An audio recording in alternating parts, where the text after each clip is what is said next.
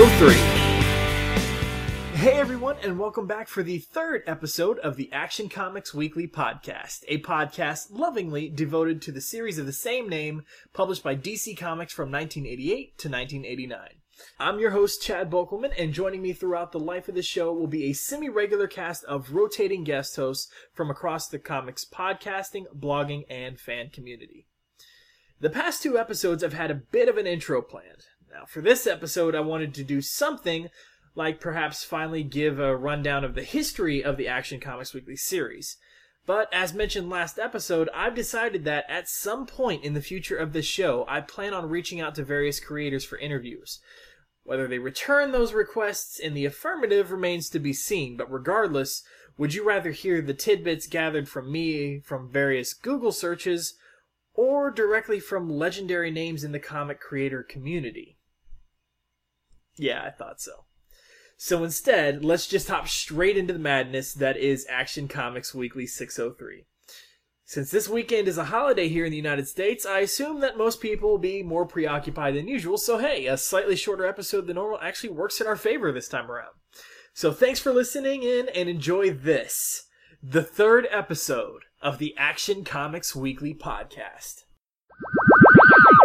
All right, guys, we are back from break, and because we are covering yet another issue of Action Comics Weekly, that also means we are starting off with another story featuring the Emerald Gladiator himself, Hal Jordan, Green Lantern. And because we're talking Green Lantern, we couldn't go forth without my co-host from the Lantern Cast. Dan Kurtzky. yeah, that's right. Mark Marble, who? I wanted to say that for the first two episodes, but you talked so fast there was never even a split second gap for me to spit that out. it's my show, you son of a bitch. and don't I know it? All right. Clearly, Mark Marble has joined me yet again to talk Green Lantern. Welcome back to the show. Thank you for having me back, Chad. I thought I'd be banned after the first two episodes. Other people have done worse and yet still maintain their invites. So uh, never has one man done so little for so many so often. oh, so when last we left Green Lantern, uh, we were dealing with uh, Carol's poor choice of murdering uh, Katma Tui, the wife of John Stewart. Uh, we had just put her in the ground, only to have uh, Carol show up uh, and no respect, no respect at all. That's right. Bedevil Hal all over again with an airborne battle across Coast City. Uh, during which she crashed a jet into the into the cityscape, um, which Hal managed to divert into an empty warehouse, so uh, as opposed to a a, a uh, you know building full of people. So we pick up, I guess, where we left off. So go ahead, Mark, take it from here. Just the title of this issue is Retribution, and of course the creative team remains the same: James Owsley, Gil Kane, Al- Berte Guzman, Anthony Tollin, and Denny O'Neil is are the creative team. Uh, on the left-hand side of the opening splash, kind of you pretty much have a, like almost like a a uh, Walter Cronkite knockoff, kind of giving a, a recap of the, of the major events that have been going on. Talking about the you know the F-14 that was crashed, and there's the flying man who matched the description of Green Lantern, but John Stewart could not be reached for comment. uh, the Air Force, an Air Force spokesman, you know, declined comment about all this, yada yada. And you know, nevertheless, the Air Force is requesting federal authorities to issue a warrant for Stewart's arrest. John Stewart's not having a good friggin' day. my my wife is dead, and they're gonna arrest me for almost for not for for kind of being Green Lantern, except that's the wrong color Green Lantern too. But it doesn't matter. Oh God. Uh, so while this is going, while this recap is going on in the left hand side, you know, cat, uh, Cal combination. Uh, Hal's kind of reflecting and giving us the other recap of, oh my God, you know, Carol Ferris shot down that jet, you know, and she's endangered the lives of th- hundreds, maybe thousands of people, and, and, and heaven help her, she's gone completely insane. and yes, yes, she has. So in the last in the last issue, that pilot, who, as Chad pointed out, kind of showed up right on cue, miraculously enough, with the phone book that Carol had left. So Cal, so uh, Carol was trying to lure Hal to, to her apartment, to her penthouse. so I like Hal's like I kind of know it's a trap, but but I have no time to worry about that, which is kind of typical Hal though. So you can't really, as dumb as it might seem on the surface, it is kind of appropriate based on his character. So Hal shows up at Carol's penthouse. He he crashes to the window, and of course Carol just, "Hey, you're looking for me? I'm outside." in a moment, you'll be out here with me. And she kind of like, you know, blasts Hal out of the apartment, out of the penthouse with her ring. There were there were explosive charges under the floor set off by her gemstones. So she, has been planning this for. she's she's kind of like going jihad all over this guy. Hal and so the you know so the top of the building so it's on fire. It it kind of like blows up. Hal kind of like uses a uh, energy ring construct to contain it all to catch the falling debris. And now Hal kind of reflects upon his own jumping in without thinking plan. It's like that was stupid coming here straight after her, like she wanted me to. It's like tired, hard to think. It's like why? So obviously Carol's starting to you know play a little play a little head game with him too with her powers, but she also creates, and this might be the, finally the answer to our question because she creates an energy construct of of Katma Tui as a Green Lantern. What a bitch! and the construct is nice and is nice and pink and purpley, so we kind of get a real idea what her constructs look like, and they do appear to be much more sapphire-ish, like we would expect. So you know, the construct of Katma Tui kind of punches Hal right in the face. Uh, yeah, Hal. So the uh, the debris that Hal contained is no longer contained and starting to collapse. Hal is, is getting. You know, he just took this shot. He's flying towards the, bu- the building. Uh, but Hal's able to, as as he's flying through another window, thanks to the shot from the construct of Katma Tui, he's able to use his ring construct again to contain the debris. And, and it's like a, Carol, he knows Carol's coming after him, and he comments, you know, I, I'll need like 10 seconds to get that wreckage back to the top of Carol's building, and and, and but I'm not, I'm not going to get it. and at that point, uh, Hal's you know kind of like lament using our one of our favorite words for this in this series. He's lamenting. Hal's kind of like the, lamenting the fact if I drop the debris and focus my ring's power on self-defense, dozens may die, and if I don't, Carol kills me. So it's like kind of like decision time. And at this moment, you know, Carol, you know, Carol shows up through the window, and I think Hal's kind of uh, essentially trying to buy a little time here, and you know, ha- Carol's just going kind of like explaining to Hal what she's doing. It's like, you know, it's like the Oans led my people away. They abandoned, you know, the, they convinced them to abandon me. You know, all I want is revenge, pretty much. Hal, my life is empty, it's meaningless, and someone's got to make the pain stop and Hal's like Hal's really sweating at this point. He's concentrating. You know, Carol's gem protects her just like my ring protects me. It's like, wait, her gemstone is set in a ring now. Maybe when maybe when she fires, and my beam can ride her beam basically back to the point where it penetrates her force field. She's just you know basically trying to like basically snap the ring off Carol's finger before she, without her realizing it, which is kind of I guess it's possible without her realizing it. But somehow this works, and the and the ring, you know, the sapphire actually falls off, off her ring. The the jewel, the crystal falls off her ring. She's like, oh, oh, my ring. It's like, at this point, during all of this, Hal has still been holding the friggin' give Hal credit for willpower. A good demonstration of his willpower. All this time, and when all that was going on, he was still using his ring to hold, you know, to uh, hold on to the debris. Which now he pretty much has now moved back to the top of the penthouse and uh, kind of puts it back together. and then and then he and then he comes over to Cal, um, t- excuse me, to Carol, who's still kind of upset about her ring, and she's a little disoriented because of losing the, the sapphire. and then Hal's like, "Oh, I, I have to like I have to handle Carol the old-fashioned way." Poor choice of words. and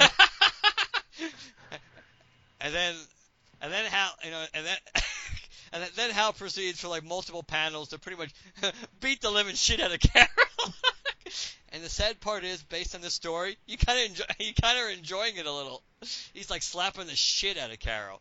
And it's like uh, she's out of control, you know, she's deadly. It's like the moment she gets her bearings, she'll regain her command of her gem, and I'll be out of gas, you know, because meanwhile, you know, Hal's Hal's like he is pretty gassed at this point. He's sweating. He's been using his willpower to a large to a large degree, and Carol. And he's looking at Carol and he goes, I, basically, I don't have a choice here. It's like, Star Sapphire must die. You know, and, and Hal's like, nothing, you know, the ring's not working, and then he's like, realizes, oh, it's, it's not going to kill her unless I truly will it to do so. One of those great limitation things in the ring back in the day when you couldn't when you couldn't kill, of course. He's like, but I do want her, but I do want her dead, I think. And of course, Carol you know, is kind of using her using her powers here to kind of to distract Hal, uh, to weaken his concentration slightly. The police the police show up. It's like, get your hands up, Mister. You're dead. Uh, Carol's at this moment, Carol's gemstone kind of erupts from you know basically where Hal shot knocked it out of her ring, and basically it, it shoots uh, lightning, sapphire lightning into the cops and into Hal, sending them all flying. Hal's stunned at this point. Carol regains the, the crystal, the, you know, the sapphire goes back onto her ring, and she goes, you know, it's always good to see you, Hal. It's funny. You had me beaten down and out. You, you know, with the with your the merest wish, you could have had me dead, but you couldn't do it. You saw in me the woman you once loved. Fool, that woman no longer exists. I'm the queen of the Zamarons. Your masters took my people away, Hal, and now you must pay the price. Next week, the sentence, followed by the question or the period. Uh, um, she's hmm. friggin' nuts, and, and and I'm glad he slapped the shit out of her. Yeah, I, I kind of I'm, I'm kind of curious about the choice to have him slap her around a bunch. I'm I don't know if maybe it was a choice by the uh, the writer because this okay so Gil Kane is drawing this so it already has a distinctly now, Gil Kane's art has evolved over the years, but it's it's still Gil Kane on Green Lantern. Yeah, so it so has an old school still, look to it. Yes, exactly. So I'm wondering if James Owsley slash Christopher Priest has that art style in mind, already evoking that tone, and decides to ride that, and also make the story a almost Silver Age quality. Because if you notice in the Action Comics Weekly series uh, uh, so far, of the uh, you know next next uh, right after this this story, we're going to get the Secret Six story. The Secret Six story has no recap whatsoever. You're going straight into the story, right where you left off from from the prior uh, from the prior issue. Uh, same for the most part, except for maybe one narrative panel with the Dead Man story. Uh, and you know the Wild Dog story and the Blackhawk story and the Superman story only gets two pages every issue, so it doesn't have time to recap. Green, Green Lantern is the only one that has this sort of recap in it. In this in this story, they use the device of the uh, uh, uh, uh of the, the the TV news report to do a bit of a recap. But you also have Hal's inner narrative do this too. And part of it's the, the, the most jarring part, at least for me, is uh, uh, of that recap is I, I consider unnecessary is when Katma construct shows up and he's like Katma, John Stewart's wife, my friend, Star Sapphire killed her. Like we know that, and part of the reason I see normally I wouldn't have a problem with recaps, even comics from the '80s, but this is a weekly series. Yep, and it just happened two weeks ago. and, and, and, and, well, for us, uh, it's a it's a weekly series that uh, coming out on a weekly basis. So people who are reading it didn't really forget what happened. Not only that, you've only got see one, two, three, four, five, six, seven, eight. Yes, you've got eight pages to tell this story when you only have six to eight pages to tell a story in an issue, even if it's weekly, you shouldn't sacrifice any panels whatsoever or any page space or narrative to give a recap. I mean, maybe one bubble. You know, like like on the Dead Man story, there's like one narrative paragraph. That's it, and then you go right into the story. So I I just I feel like be, the this this story. So we get Gil Kane's art style. We get the fact that even though Carol Ferris murdered his best friend's one of his best friend's wife, who is also a close friend of, friend of Hal, who threatened the lives of several thousand people in the city, uh, and is getting the better of him as he's trying to save people, he still elects to slap her around as opposed to punch her. Now, this is the 80s, so you know, it's not like, you know, we're not sensitive about, you know, gender equality and stuff like that today, but I feel like in the 80s it was a little more I don't know what the word I want to use is maybe prevalent, maybe at the forefront of pop culture uh, in the 80s. Would, would you say that's fair? As in the awareness of yes, yeah, I think that's that's that was probably the decade when it first started really gaining ground as far you know the domestic abuse and all that thing became just like even on regular TV shows where you started getting more storylines about things like that. So yeah, yeah, I would say that's probably true. So I can't I can't I can't really I feel like it was a conscious choice to have Hal slap her instead of punch her or do anything more severe than not that the slapping you know repeatedly isn't a, a severe but yeah he gets some good slaps in on her. Yeah so so so so was it a conscious choice for the story? In other words was it a conscious choice because the story has a sort of silver agey feel and that's what they would have probably done in the 60s or was it a conscious choice because of you know them not wanting to rock the boat on a domestic violence sort of issue. I don't know, but I it, regardless, it feels like a a conscious choice. Now I don't know if I'm completely off base on that, but that's just to me what it feels like. No, I think, I think, I mean, I think what what you're saying makes sense. I think it probably was, in all to be fair, it probably was a creative, a creative choice to uh, doubly because of the flash, because of the you know the throwback style, if you will, of of Gil Kane, uh, and also because it it probably and it's also showing like you talked about it show it's showing that despite every reason in the world for Hal to just lay into this person and probably would if it wasn't Carol it is Carol so he can't he can't bring himself to uh, completely completely go off on uh, to go off on him Go yeah. her, I should say. Uh, one thing, one thing I did kind of, I'm looking, I'm looking at this page. The page, the page when Hal actually smacks the crap out of Carol on the, the for the first time. It actually reminds me of, of a piece of Gil Kane art from uh, the Gwen Stacy, that Gwen Stacy storyline, when uh, when Gwen Stacy died. I'm gonna try to get the picture and show it to you because I, I was looking, I was, I was looking at that picture of um, the pose that Carol's body is in when she's getting when she's being knocked completely completely across the room. And I was wondering why you know why it looked familiar, and it, it's it's I'm pretty sure it's certainly in this it's certainly in the same vein as the story arc when uh and that I think the the issue when uh Gwen, when Gwen Stacy died or the follow up issue when uh when the Green Goblin died. But I'll, I'll have to, I'll have to get the picture and show it to you. But that, that's what it reminds me of. I think I think the artwork is very is very very similar to that. So I got to think. So I think that's kind of kind of cool too, because that's what's that's that's what struck me anyway by it. yeah, I wouldn't. I mean, Gil Kane is a talented artist. Uh, no doubt, Gil Kane is you know uh, one of the uh, classic DC artist household names. Uh, so I, all due respect to to to Gil Kane, for sure. However, I still feel like you know you look at several of these panels and notice a consistency uh, in in the the repertoire of poses that he uses and facial expressions. You can see those and and attribute them to other things you have seen in the past. Uh, particularly for me, now you said you noticed uh, that panel, um, and I, I, I, got the, the image you had sent me where he's knocking over uh, what was this Green Goblin? Yeah. Do you know what issue this is from?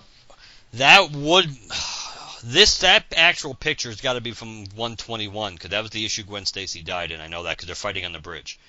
So that's what that that's where that actual picture, that actual panel comes from. And that's Gil Kane art. It should be Gil Kane art. I I know Gil Kane did something in that story art, story art, because that's how I found this by looking for Gil Kane Spider-Man. So let me go back okay. and find. Uh, uh, but because uh, I I'm noticing like the panel where Carol is standing over Hal, the last panel, and that looks really familiar to me too.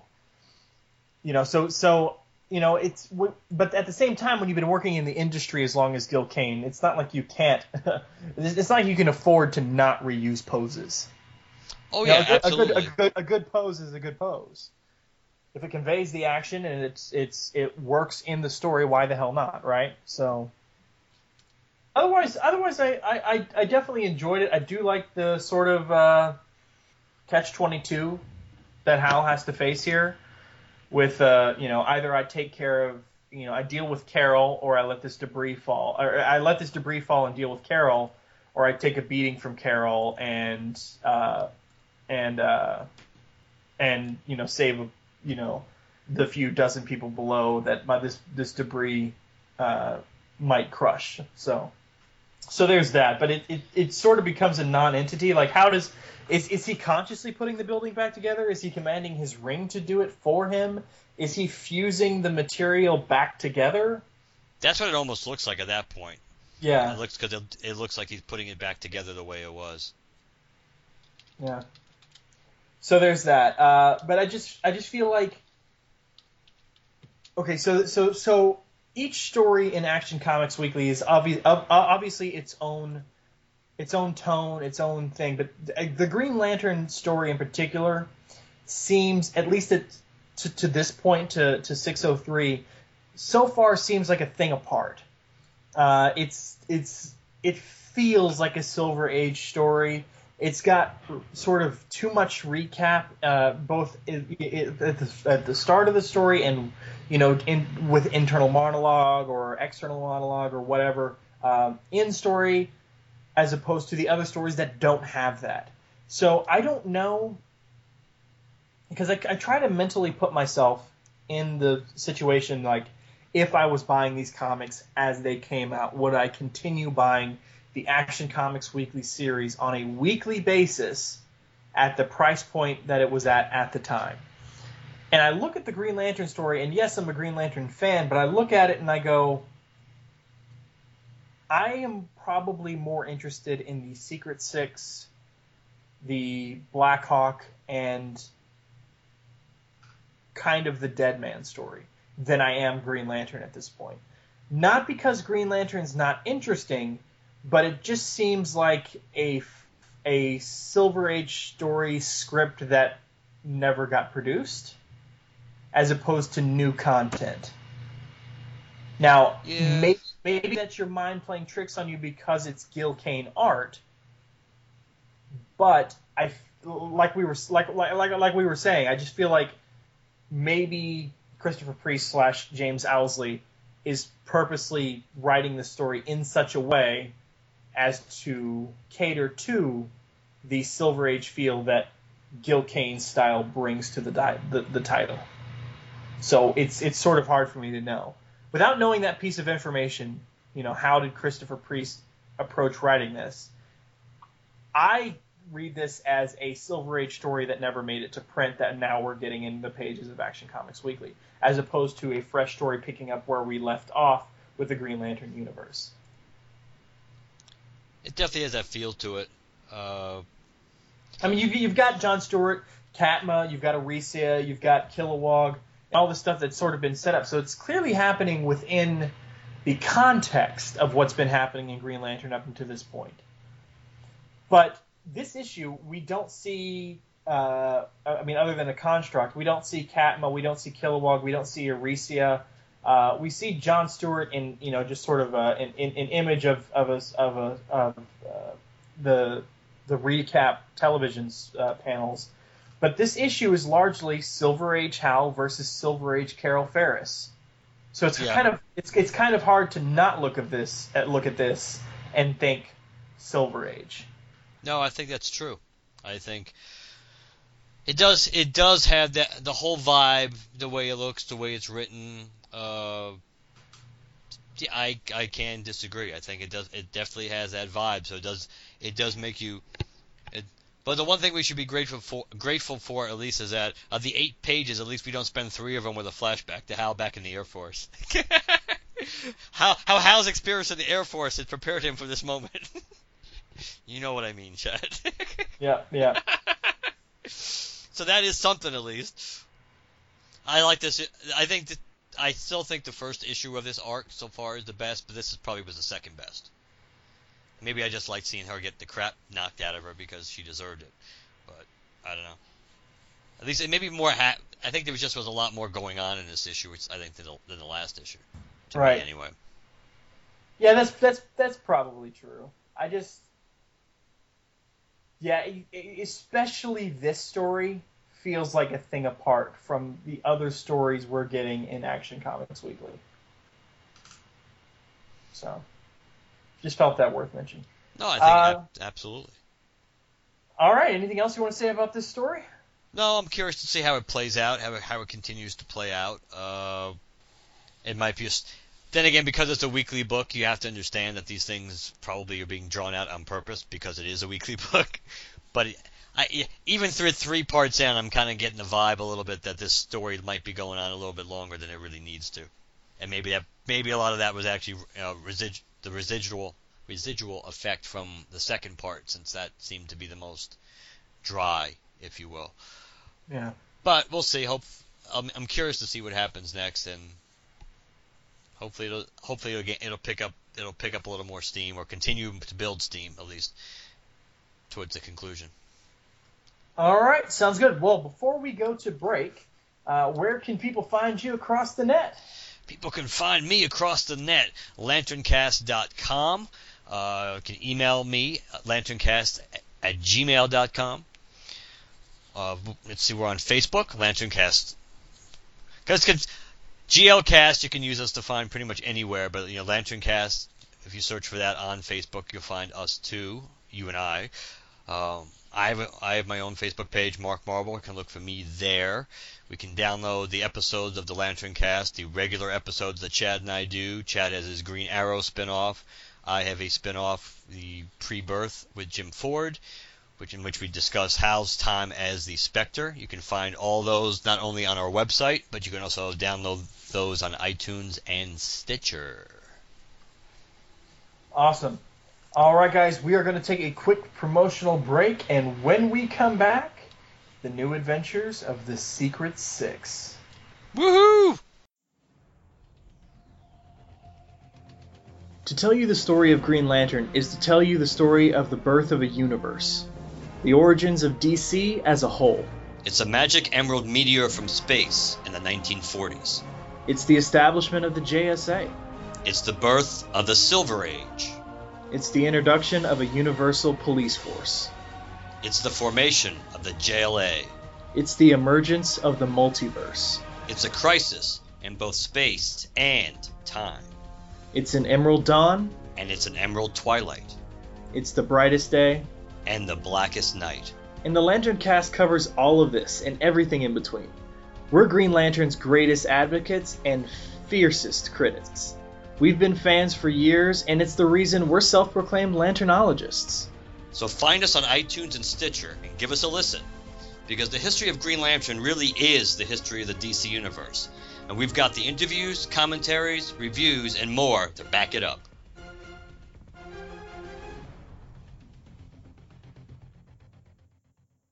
All right, guys, we are back from break and back with yet another Secret Six tale.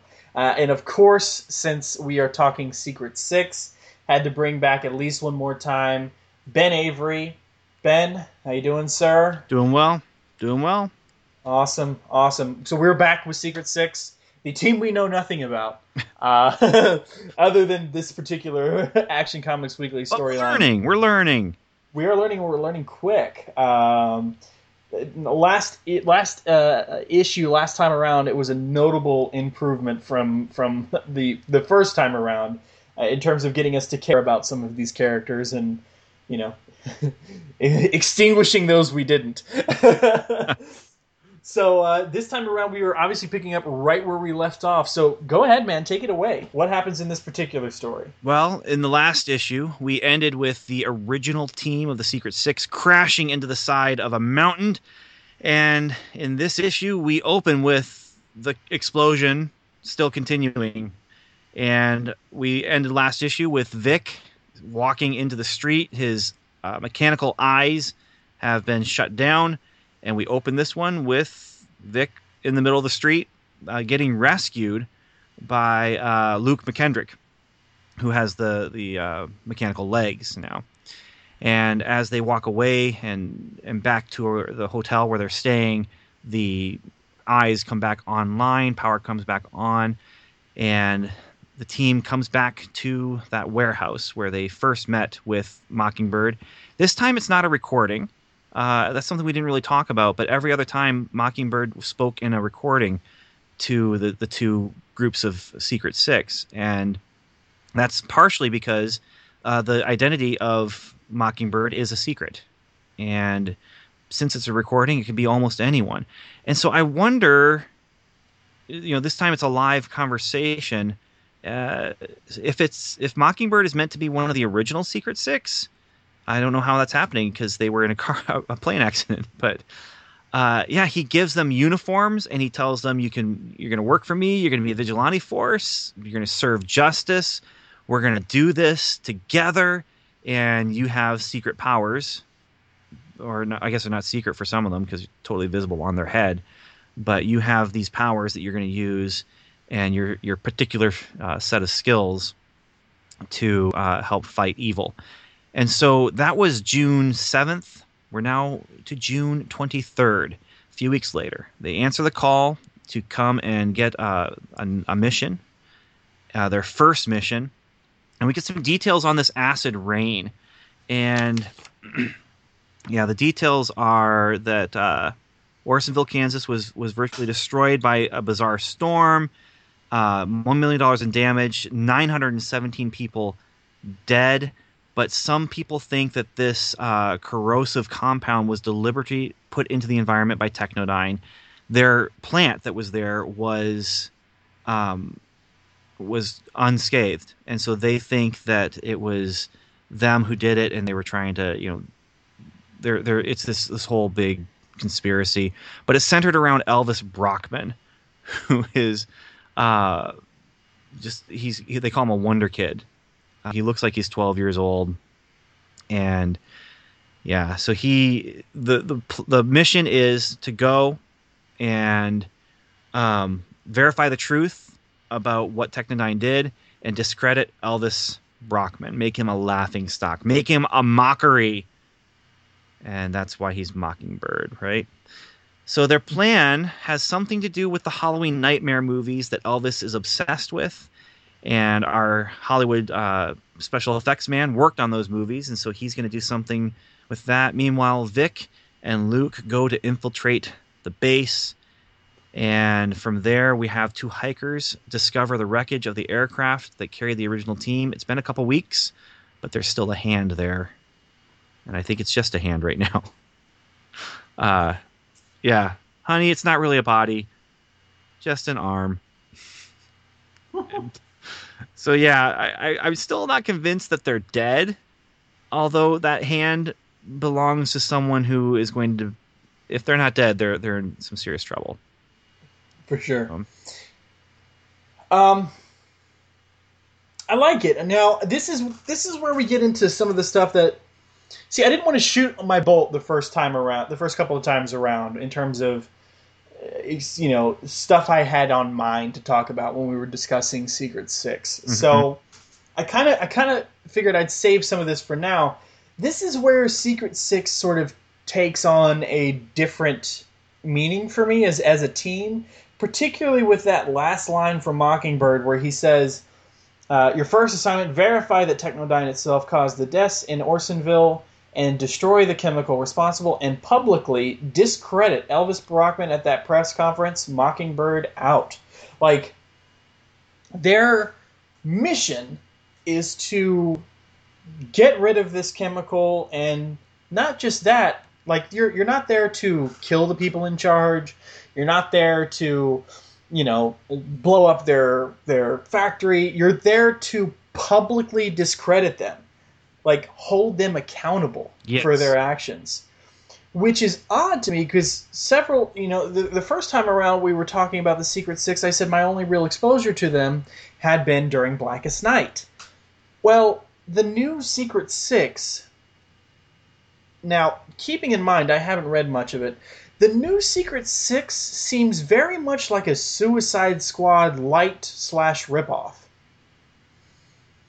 it's a group of villains Oh, okay. So you, you're talking about the the newer Secret Six than this?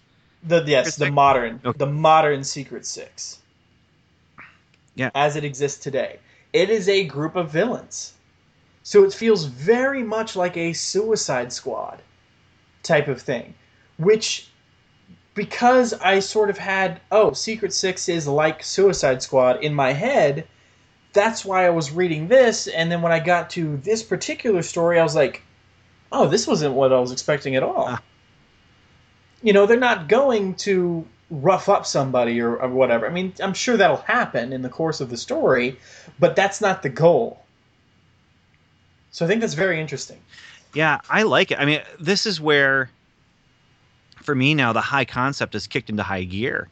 Uh, this is the kind of missions they're going to be given. I mean, this is an A team kind of thing. This is a superhero A team, but you know, because you know the A team never killed anyone, they, but they always, you know, the the bad guys always got their comeuppance.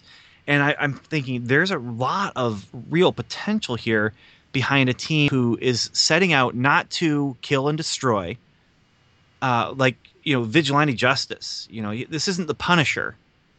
This is you're you're setting out to just in the public eye stop these people. You know, and and make them look like the fools they are, or you know, just make them uh, pay for their crimes, but in the public eye. And I like this idea. I I really like this idea. I don't know what the mission is going to look like at all. Uh, I think the A Team vibe for me comes from that line where, you know, I worked on that movie that he really likes, and I'm going to work up something, and I it just seems to me like you know Hannibal putting on a costume or you know whatever, but this is it kicks in right here, and I like this concept. This is I'm sold now. Like you know, I I want to read the rest of the Secret Six stuff just right now. You know, I, I don't want to wait because I want to find out okay, what's this mission going to look like? How you know how are they going to turn the tables? You know, you have this kid wearing pajamas, you know, who's running a business. What does that mean? Um, so that's where okay, if this is these three issues, if these eight page chapters each, twenty four pages, if this was the end of issue one, I'm sold. I want to buy issue two. But that chapter one that was eight pages did not sell me. You know, I don't want to. I don't care what happens next if I'm going to buy the next issue for for Secret Six. But on here, this cliffhanger, I'm I'm sold, and I really really like this a lot. So far, yeah, it's it's extremely enjoyable. And it, speaking of towards what I said about, I didn't want to shoot my bolt the first couple of times we, we discussed this. I have I am not a team book reader. I discovered while thinking about this just today, just today or today or yesterday, I was thinking about this, and I'm not I'm not a fan of team books. I'm a fan of group books. Now, here's where I make the distinction. Suicide Squad, I don't care about. Doom Patrol, I don't care about. I'm sorry, guys. I know there's some serious Doom Patrol fans out there. Um, it has nothing to do with the characters in particular. It has nothing to do with the concept. It has. I'm not a team book guy. So you know, as far as the Suicide Squad, Doom Patrol, Metal Men, even Justice League, Avengers, I'm not a team book kind of a guy. It's part of the reason I never really even got into X Men. I like specific characters. So I don't really necessarily attach to X Men the team, but I like Gambit. I like hmm. Firestar. You know, those particular characters. And now where I make the distinction in between team and group, I'm a big Green Lantern fan. So Green Lantern, and you have Green Lantern Corps. Yeah, it's kind of a team book, but the roster is changing. The who's involved in a certain mission is changing. It's they're all sort of the same character in terms of power level and what they can do and what their end objective is. Um, and it, on the Marvel side of things, I'm a big fan of Thor, and when in in particular Thor's world, Asgard. So you've got you know the Warriors three and Sif, mm-hmm. and you've got Balder, and you you know all those characters. They're all kind of of a piece, whereas you know, Doom Patrol, Metalman, you know, Suicide Squad, Justice League, Avengers, X Men. They they're all a team, but they're all very different people, very different characters, which for whatever reason has never really appealed to me. So when we when I decided I was going to be doing the Action Comics Weekly podcast, this was the storyline that I was really angsty about. Like I'm not sure if I'm going to be able to deliver you know my best podcasting performance reading this. But i like this. This is really good.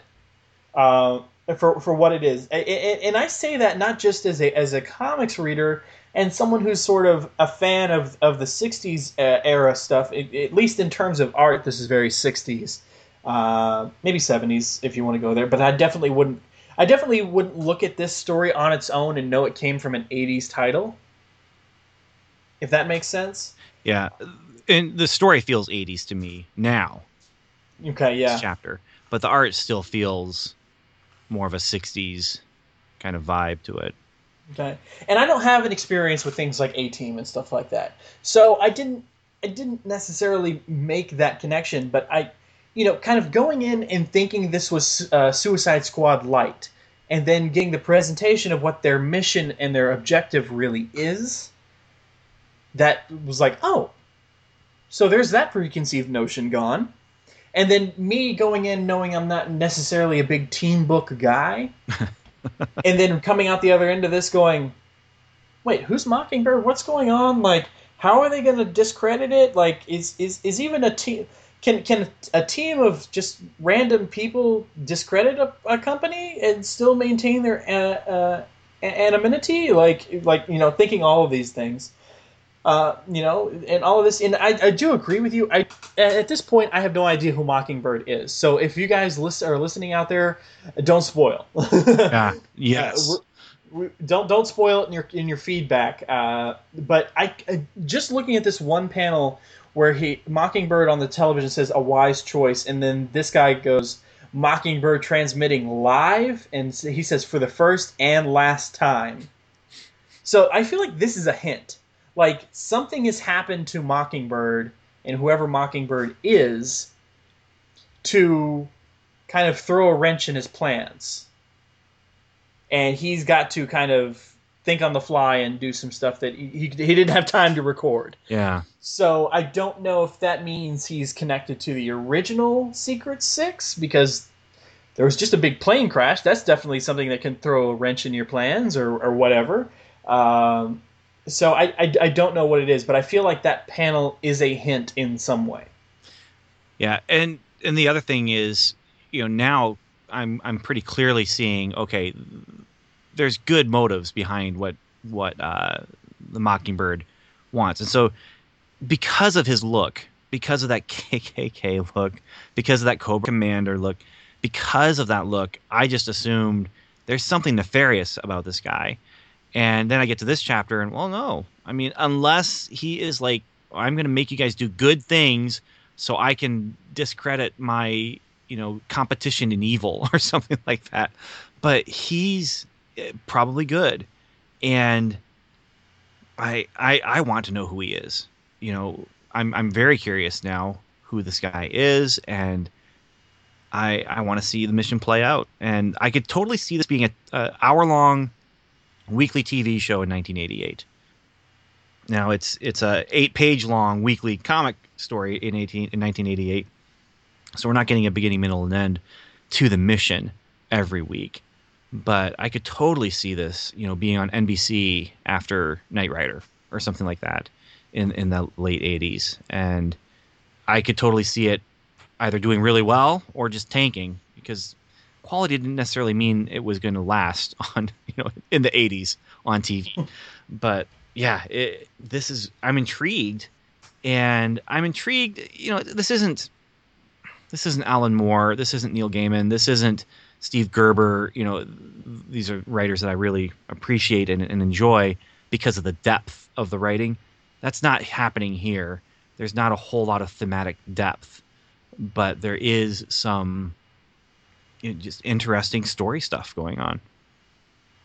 Yeah, that's true. Um, I, th- I, think that's important to note too because uh, I've I've mentioned several times uh, on my other show, the Lantern Cast, that I do with my my co-host Mark Marble.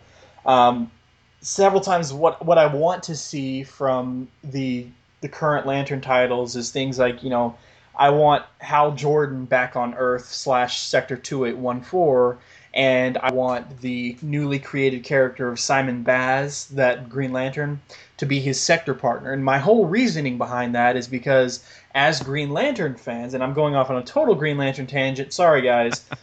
Uh, you expect? I, I, told you this was going to happen a long time ago. It, it was likely to happen, but in, in terms of the Simon Baz character, if you're a Green Lantern fan and you're sort of sticking with the Green Lantern side of things, you don't consider the Justice League, Justice League of America titles to be of a piece with the Green Lantern universe titles. So if you're buying Lantern books, you're not buying Justice League along with them unless you're already reading that story. So since Simon Baz was introduced in the pages of Justice League and hasn't really had much exposure characterization inside the actual pages of the main Green Lantern book since the day he was introduced, a lot of people, Lantern fans, go, you know, if you're going to kill off a, an Earth character from the Green Lantern universe, it needs to be Simon Baz because we don't know anything about him, we don't care about him, we don't need him. Well, he was created by Geoff Johns, so I highly doubt Simon Baz is going anywhere. But if you want to make me care about him, then put him in a main title. And since I don't know anything about him, and there's no draw for me to pick up the main title that he'd be appearing in, put him alongside somebody else I would care about. Hal Jordan. Well, why do I want Hal Jordan on Earth? Because Hal Jordan has family on Earth. I think Hal has been in space too long. And there, you know, I, I could go on a total rant, and I'm not going to on this podcast. these segments, uh, you know, these segments get to be pretty long at times, so I don't want to do that to you guys. But suffice it to say, throughout the history of Green Lantern, there have been several times where things get deep and meaningful and interesting, and then the Green Lantern side of the things goes off into space, and they deal with crazy stuff like Qward and you know spacey sci-fi cool stuff, and then it just gets too repetitive, too campy, too whatever after a while, and they have to bring it back down. That's why you get things like the '60s era ending with then Denny O'Neil and Neal Adams coming on and bringing Hal back down to Earth. There are several times where Hal needs to come back down to Earth. Well, I think we're approaching that phase in Green Lantern where it's time to bring him back down. And I think, you know, I the the whole reason I mention all of this is because I don't just want to see those characters in that setting. I want to see those characters in that setting because of the deeper ramifications to that setting. Hal interacting with his family, trying to establish a, re- a relationship with Carol Ferris, the intricacies of it. And that's that's something I've been fighting for, saying, ranting about on the Lantern Cast several times over. So it's really interesting to me reading this, bringing it back to Secret Six, reading this, and you say there's not a whole lot of really depth to this, but I'm still interested in. Mm-hmm. That's cool to me yeah. that there there is not a lot of intricacy in this but it's still something I'm like, oh, I wonder what happens next. Well, and what what you're getting when I analyze stories, sometimes I'll use a, a four four part quadrant, and so you have theme, and you have character, and you have style, and then you have plot. And this is very much in that heavy, heavy in that plot quadrant. The characters are there, but we don't know too much about them. We still don't know what's going on with, with Vic and, and the blonde woman and, and Gary. Uh, we don't know any of that detail. Uh, as far as theme goes, there's there's some element of you know doing the right thing, I guess, and you know what are the reasons you're doing it for, but not a lot there. Um, but this is about plot. This is about okay, who is Mockingbird? This is about how are they going to do this mission. This is about um, you know the plane crash. Even if they're if they if they are not alive, if they are all dead, the plane crash is important enough to keep coming back to it. You know, and so you have the hikers discovering the crash, and you have you know that's pretty much it right now, I guess. You had them die though. You had the, the crash itself, I guess, but um, and so this is very much about plot, and it's interesting enough that, like I said, I'm I'm sold. I want to I want to dive in, and not go week by week with the other stories that are here. Uh, not that they're not good. I mean, I'm enjoying those as well, but uh, yeah, I'm Secret Six. I'm sold on. I didn't know anything about them before you brought this up and said, you know, who's interested in doing what, and and then gave me the opportunity to come on here and talk about this with you. Uh, I didn't know anything about them before that, and now, you know, I'm sad that, uh, from what I understand, after Action Comics Weekly is done, this team, I, I don't know if they appear anymore anywhere, and and I'm like, oh, I don't even know what happens next with these guys, but I feel a little bit sad about that. So, yeah. yeah uh, I, I, said last last time that I would go into some issue, some information I found about Technodyne in the DC universe. It's not a lot, but it's something. Uh, so it's uh, just in terms of what I found online. Technodyne Industries was a research and development firm located in Manchester, Alabama. The Technodyne CEO was Richard Nordstrom. Okay, that's that's just sort of the the the the, the blip uh, I found on on on the internet. Now, Richard Nordstrom is not Elvis Brockman that we see here.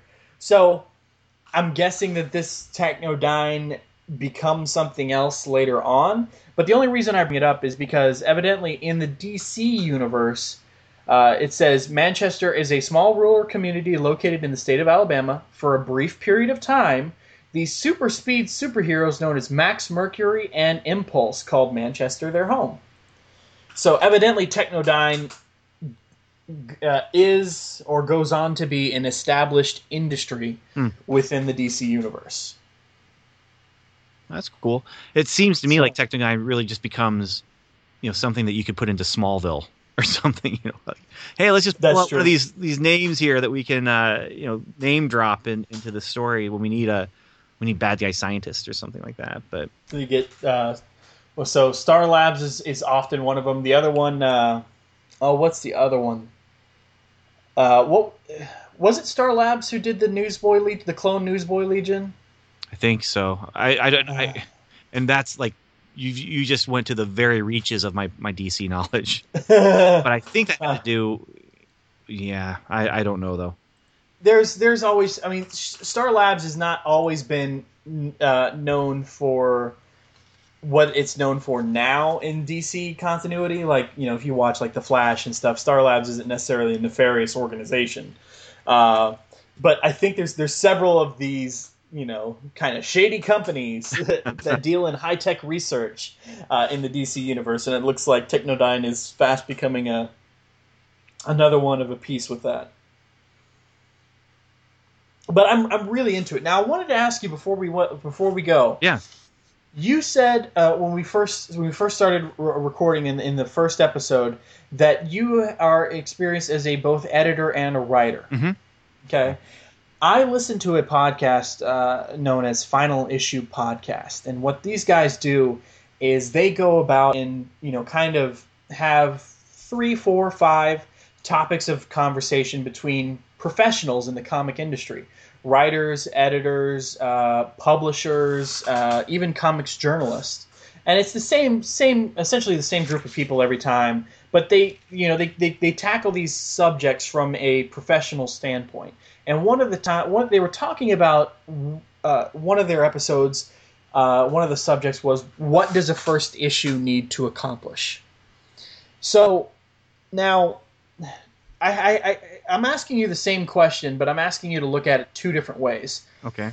From what a first issue, from what I understood coming out of the other side of that uh, that episode, or that I listened to, they said from a professional standpoint, a first issue needs to grab you. It needs to make you want to read the next title. It needs to the, the next issue. It makes you want to. You need to establish a, a caring base about the characters, but also, even though you have a whole first issue to do that, those first few pages still need to grab you. Regardless of the content of where you end up at the end of the issue, those first few pages also need to be a good grabbing on point because if you're at a con or whatever and someone picks up that first issue off your table and flips through it, they don't flip to the middle and keep going. They open it up and they go, okay, am I interested in this?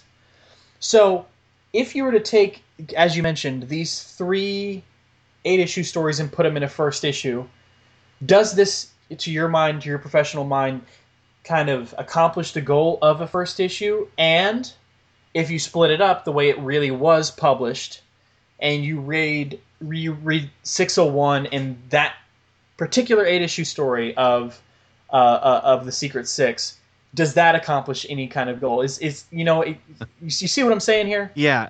Okay. As it stands, that eight issues or eight eight pages, that does not accomplish the goal you know, and it it doesn't grab anything. Uh, and if this was a 24 page issue and I was picking it up, you know, in a store to decide if I was going to buy it, um, if if I was coming in cold and didn't know what it was and was just looking at the first few pages of that chapter one in in issue 601, I, I wouldn't be interested. I would just see lots and lots of words, not a lot of action, and then if I even started reading the pages and realized I'm just have all these names thrown at me, and then all of a sudden I'm introduced to characters who don't have names. Uh, it, it doesn't it doesn't work. In fact, you know what I would do? I was thinking about this.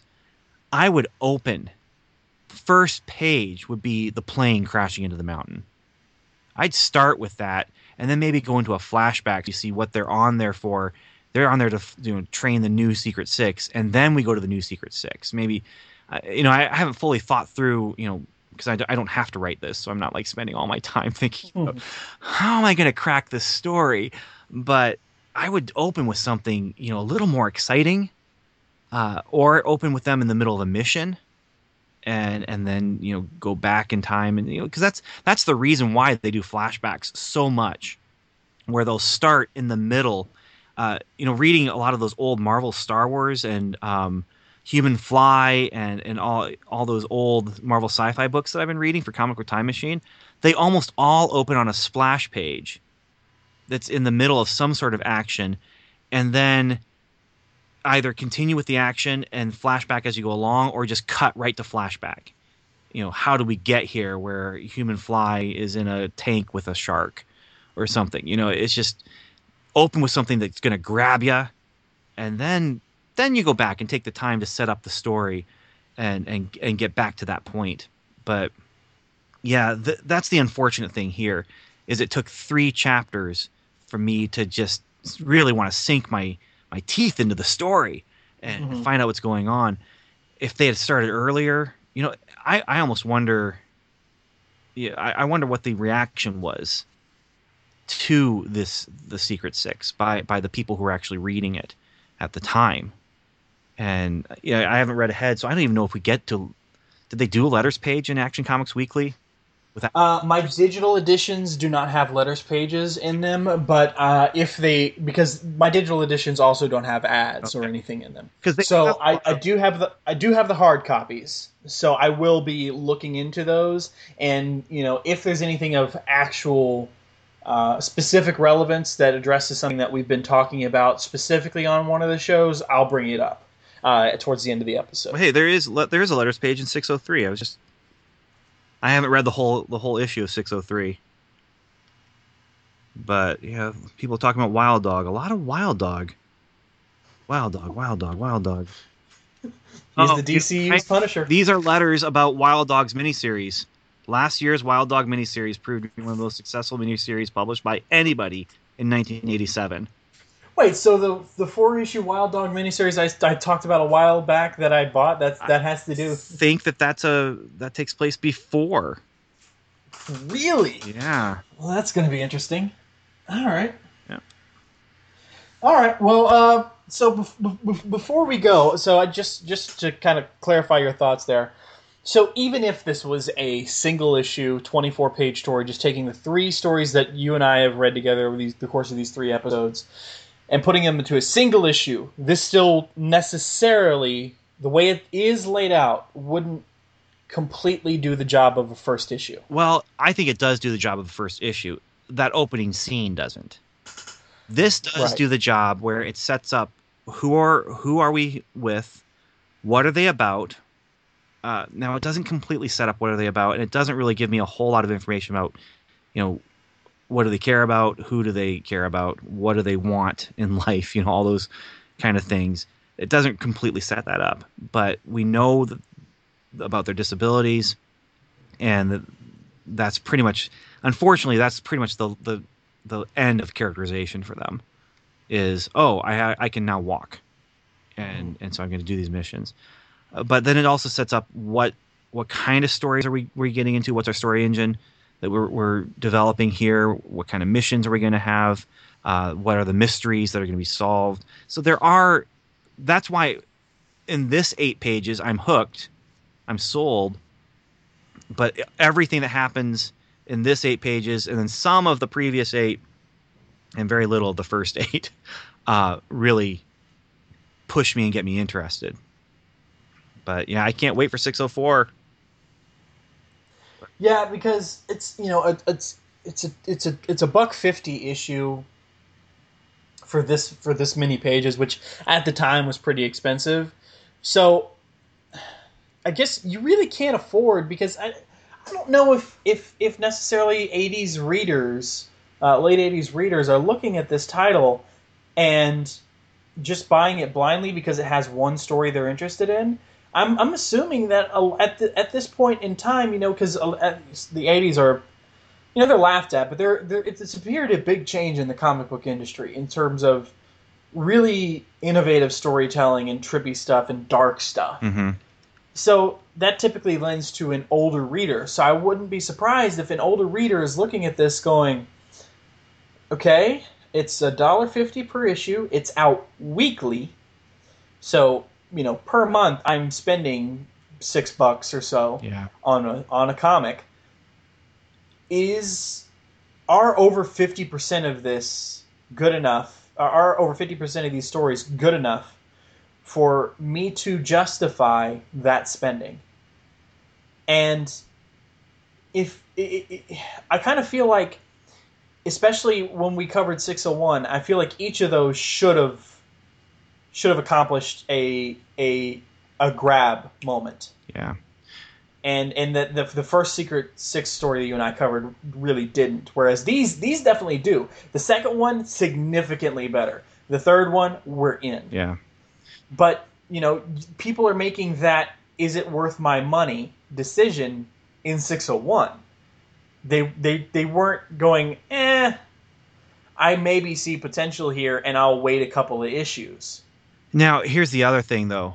I want to I want to just throw out there, and I don't know um, if anyone else has talked about this, but Marvel Comics Presents this Action Comics Weekly reminds me of Marvel Comics Presents, which lasted 175 issues, and it was a dollar twenty-five, four stories in each issue. Uh, I believe there are eight pages each in there. Um, but you know, Wolverine plastered on every cover. Now it's supposed to be rotating X Men, but it was Wolverine, and then it was Cyclops, and then it was Colossus, and then it was Wolverine, Wolverine, Wolverine, Wolverine. Um, but those stories, that they had two or three continuing, and then always one shot of just kind of a rotating character that would take that one shot eight page story. And I feel like that was a much more successful approach of doing things than this this more scattershot Action Comics Weekly here. Um, but I also feel like the stories, and now I'm specifically comparing to Secret Six, they started out with high interest openings and making you want to you know know what's going to happen next because it's weird or it's funky or it's exciting, and we didn't get that until the third one here for for Secret Six. Right. Okay, man. Anything else you want to say about this story? That's it. I, I don't really have much more to say here, other than you know if I'm uh, if I never come back, I've I've read something good that hooked me in. So You'll definitely be invited back at some point in the future. making me read this.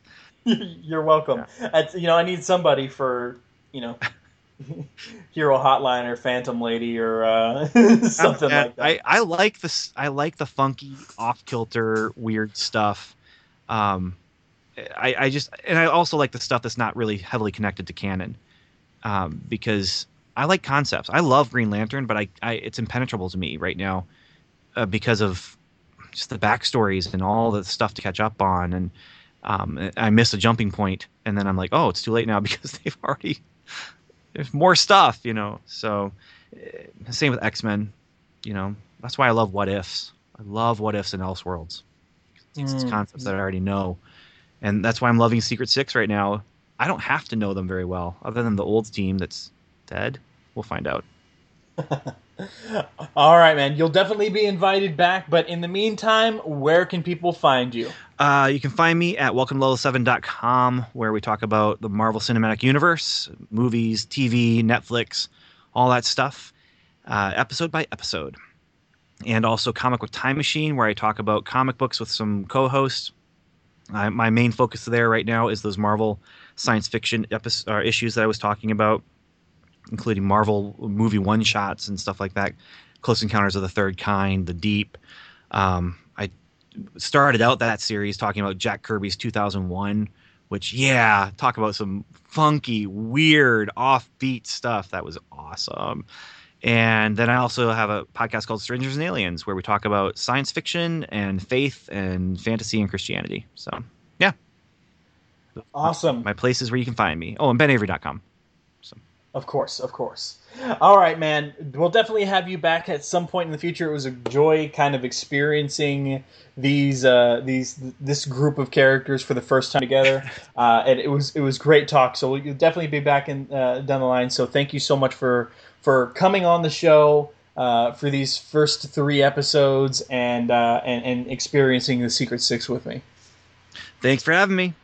Been- No, no problem. All right, guys, we're gonna take a break, and we come when we come back, we will have everybody's favorite spook, Dead Man. A long time ago, on a spinner rack far, far away. From 1977 to 1986, Marvel Comics published comics based on the blockbuster movie hit Star Wars. Hey, I remember that comic. But Star Wars was not the only comic Marvel published based on someone else's property. Really? Tell me more. I will. I'll tell you much more in podcast form. Marvel's Cosmic Comics, a podcast covering Marvel's licensed publishing during the first Star Wars era. Like what? Well, Star Wars, of course. Of course. And Micronauts, Classic. ROM, Space Knight, Better than it should be. Shogun Warriors. No idea what it is, but it sounds awesome. John Carter, Warlord of Mars. I've heard of that. Star Trek. Motion picture era, isn't it? Godzilla. That was a comic? Man from Atlantis. So, Aquaman. Jack Kirby's 2001 A Space Odyssey. Wait, really? That's a thing? The thing? Human Fly. What? Uh, he was a real life stuntman. You're just making stuff up now, aren't you? I wish I were. And there's much, much more. Anyway, join comic book fan, collector, and writer Ben Avery as he explores the good, the bad, and the ugly of Marvel's licensed sci fi comics. Marvel's Cosmic Comics, found wherever you catch your podcasts and on the web at comicbooktimemachine.com.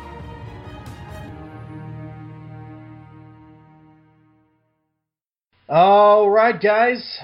Ben and I are done talking about Secret Six, so we're moving on to the Dead Man segment. And since I'm talking Dead Man, of course, I had to bring back fellow blogger Doug Zawisa. How you doing, sir? Doing great, Chad. How are you, sir? I am awesome. We're talking Dead Man, and that is fine with me. The story may be wanting, but uh, Dead Man himself is not. So I am uh, I'm okay. Excellent. And before we get into the Dead Man story, though, since we're coming out of Secret Six, can I just ask you one thing? yeah, sure. On page six, down at the bottom left, what's Seth Rogen doing there? I didn't even think of that. Now, keep Oh. in mind, I have not read these Secret Six installments, but I was flipping through and I went, "My God, that looks just like Seth Rogen."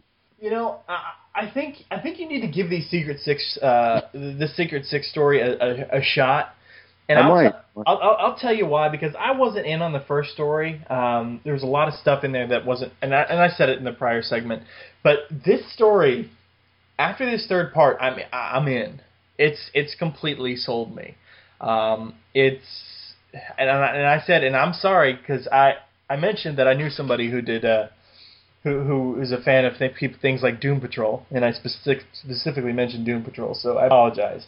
That's right. But but I said that initially Secret Six didn't interest me because my only experience, and this is you know early on in the podcast, um, you know the first episode or so, that Secret Six didn't interest me because my first experience with them was during Blackest Night when the team of Secret Six was more uh, villains uh, or you know anti-heroes or whatever.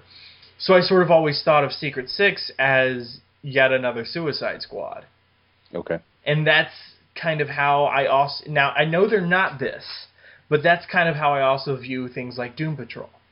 Is Doom Patrol, Secret Six, Suicide Squad to me? Now I intellectually I know they're not, but but on the surface I look at those all and see they're all sort of the same thing in my mind, and the Secret Six story, this Secret Six story in Action Comics Weekly, this is something different. The Secret Six you're getting in comics now is not the Secret Six that was originally intended to be. Like these, this is this is interesting. This is like, and I think Ben made the comparison. The eight, it's like a, it's like a, almost like an A team story. Hmm. So it's kind of it's it, it's an A team story, but not. It's it's really cool. I, I enjoy it. But then again, I, I also said uh, I also said in that that part of the reason I didn't really take to like Secret Six and Doom Patrols because I'm just not like a team book kind of guy. Okay. I like the concepts, but I don't follow the books very long because I'm a group book kind of guy. Like I made the comparison, like you know, I've always liked Green Lantern and the Green Lantern Corps, but they're all sort of the same character, you know. And the and same same with Thor. Like I like Thor, and I also like when we do the whole Asgard thing, but it's not necessarily a team book with Okay. different characters with different personalities. It's, it's I don't know. I I don't know how my mind makes that distinction but I've never been a team book kind of a guy. But the fact that I'm not a team book kind of a guy, but I still came out liking the Doom Patrol or the uh, sorry, the, the Secret Six story in this, uh, man, you, you got to give it a shot. Uh, it's probably Right. one of the better ones I've been reading so far in the Action Comics Weekly story. It's it's it's the one that's taking me by surprise the most. I can tell you that. All right. We'll give it a go. well, you have to because if I you're mean, they're listen- here, right? yeah, that's right. You got the comics and you're listening to the show. if only to hear your own voice. You're listening to the show. That's certainly not the reason I'm listening. All right. So where did we leave Dead Man last time? Dead Man is atop a Mayan pyramid, or a, I'm sorry, a Mayan temple, an ancient Mayan temple, facing down Telaok, who is uh, the god of war, or uh, the war god, as they're referring to him here. And um, they are in the midst of a a scheme going on around this temple, um, where there was a, a CIA, yes, the CIA, the Central Intelligence Agency, uh, swap of guns for drugs, uh, so that they could, I don't know, it gets political. I'm trying not to uh, get too deep into the political nature of it and focus more on the dead man nature of it. And this story is written by Mike Baron, drawn by Dan Jurgens, inked by Tony D. D- Tony D. D. Zuniga. We're well into a Dead Man s- segment with Doug Zawisa, guys. I can tell you that much. Yes. Notice how I've been able to say your last name each time without any help. Yep, yep. And, and I can't do the same for Tony. And it is just a, a darn shame. There's like three words that trip me up in my life, and, and Tony DeZuniga happens to be one of them. Humble apologies. Uh, lettered by Steve Haynie, uh, colored by Liz Berube, and edited by Barbara Randall, who will eventually become Barbara Kesel. And then I'm not sure if she ever returned to Randall, but uh, neither here nor there. And page opens with uh, a great shot of Dead Man kind of frolicking into action over his shoulder. That's a great Uh, line. Frolicking into action. Exactly. The reader sees Dead Man squaring up and, and shouting at his opponent, Telaok, hey, why can everybody see us?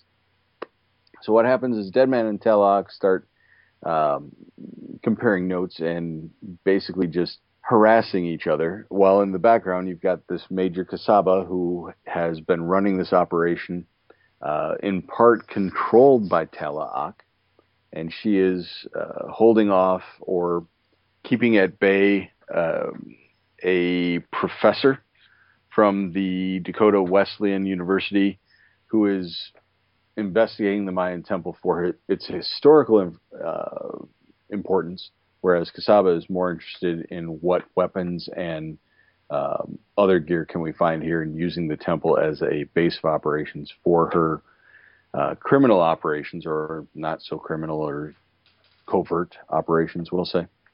Um, page two, we get some some pretty dynamic shots uh, as the story goes along, which uh, Jurgens and DeZuniga use to kind of show all the players in this narrative, except for one close-up shot of Major Kasaba with some really unfortunate ink shading that makes her look like she's got one hell of a mustache rocking.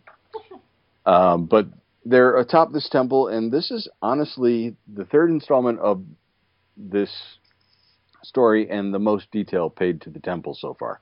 Uh, truly looks a lot more like a Mayan temple, or at least like the images of Mayan temples I've seen to uh, this point in my life.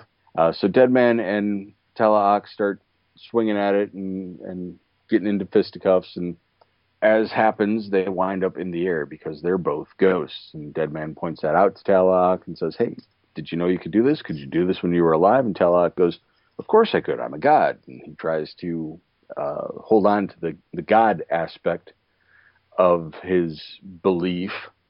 Uh, but then their course of conversation comes back around to, well, what happened to Talaak? How did he get to be deceased? And Talaak remembers visitors from the sky. So here we go. We're bringing back the science fiction angle that was in 6 1 kind of briefly hinted at with Dead Man in Space, and we're bringing space to Dead Man. And why not? Let's put it in a Mayan temple. Oh, and Agents of Shield. Did you read this one? Sorry, that was just a little, little bit of a dig there. I got a uh, dig of my own coming up. Don't worry about it. All right. Uh, so the the story goes on where Talaak and Deadman come to more friendly terms because you know we've had the fight. So after the fight, they have to team up against something or team up for something a better cause. As Talaak is able to then act as Dead Man's guide. This is what's here. These are the weapons they used. Watch out for the fire stick. Dead Man goes, Hey, wait a minute. I'm familiar with this fire stick. It was used on me before. See the aforementioned in the two previous segments of the Dead Man discussion of Action Comics Weekly, referring to the miniseries written by Andrew Helfer and drawn by Jose Luis Garcia Lopez. Praise, Praise be his name. name um, because quite honestly, that's a much better Dead Man story. Sorry, uh, neither here nor there. Uh, this the story ends, or this installment ends with grinding R's of a coming from the Mayan temple. Dead Man exclaims, "What's that?" To which Talaak, in great comic book fashion, is pointing towards the sound, saying, "That is the noise the sky ships made when they descended upon us." Mm. Dun dun dun. So this story, I will say first. Let me say a positive first. The art is much better in this particular part of, of the I story. am wholeheartedly agreeing with you on that one, Chad. Uh, there are a couple of moments where we can give it some criticism, but Dead Man in particular has some great close-up shots. Uh, one of the closest shots is uh, on the panel where he says, "We're we're already dead. Don't you get it?" That's probably the yes. closest shot you get to him, but he he looks phenomenal there. Um, you know, I, I'm tempted to pull a Rob Kelly and make it my uh, profile picture on Facebook. It's it's pretty good. Uh, you get a great pose shot with him and uh, Talaak as they're flying towards the temple, and he says, you know, blasphemer, they have opened the temple. I mean, that's you know, if it wasn't ridiculous, it'd be amazing. Um, but so so the art is definitely uh, improved in this, and it may just be because they're out in the elements. There are they've they've got the backdrop of a forest, the mountains, the moon, the sky, uh, all of that stuff.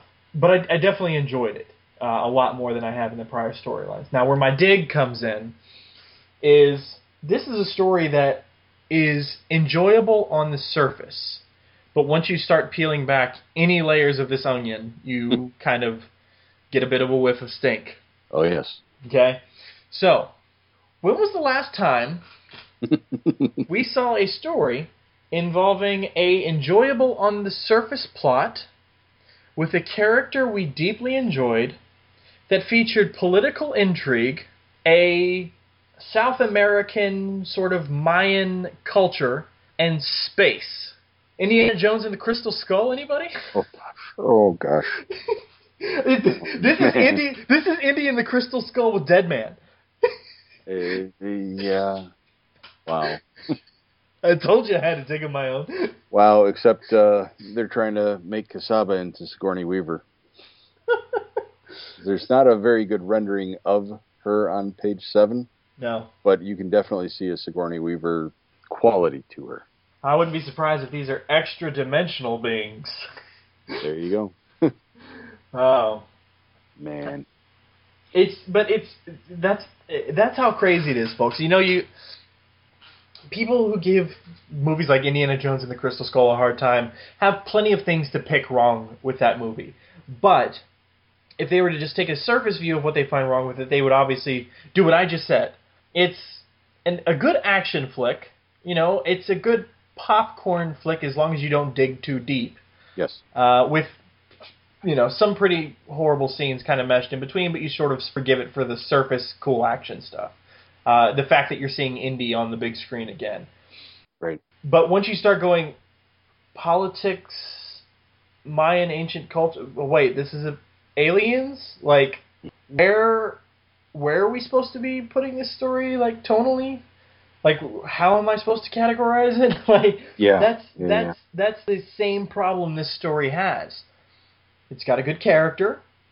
It's got something roughly recognizable as an adventure they might be involved in. It looks familiar, but it's not. Right. So that's that's that's where I have to fault it is because we if if we had just gone into the kind of stuck with the Mayan thing, which we could have with Talaak being fully revealed now, it would have been okay. Right. But then we just come hard left right back into this this alien thing where I mean this is this is pretty atypical of a storyline involving an ancient, you know, an ancient culture calling it the great ships, the sky people, you know, that that sort of thing. And then you see, you know, ancient fut- you know, futuristic technology hidden deep inside an ancient temple where which gives me a whole oh, what's that show called? Ancient Aliens kind of vibe. Yes, sir. Yep. So I don't I don't know. It's just you you get a lot of this type of stuff in modern day because of things like Ancient Aliens and stuff like that have been so pervasive. And to be fair, I was born in 1987. So it's not like I am intimately familiar with the pop culture stereotypes and plot lines at the time, but I wouldn't I wouldn't venture a guess that that this sort of ancient technology, ancient civilizations were you know pushed forward by alien beings would be as pop culture and uh, in your face as they are today. Um, Now you can you can tell me if I'm wrong. I have no problem. I I, I wouldn't assume it's the 80s. Yeah, yeah. it could very well have been. I, I- I think this is this is the era of In Search of, uh, the the Leonard Nimoy show that took concepts like the pyramids and Bigfoot and tried to give answers, but all they really did was they spouted conjecture. Um, so I, I could see this starting here, uh, but the fact that you've got an alien culture now roped into this, you've already made this very, very politically heavy with I mean, you're not even calling it a false organization. You are labeling it the CIA.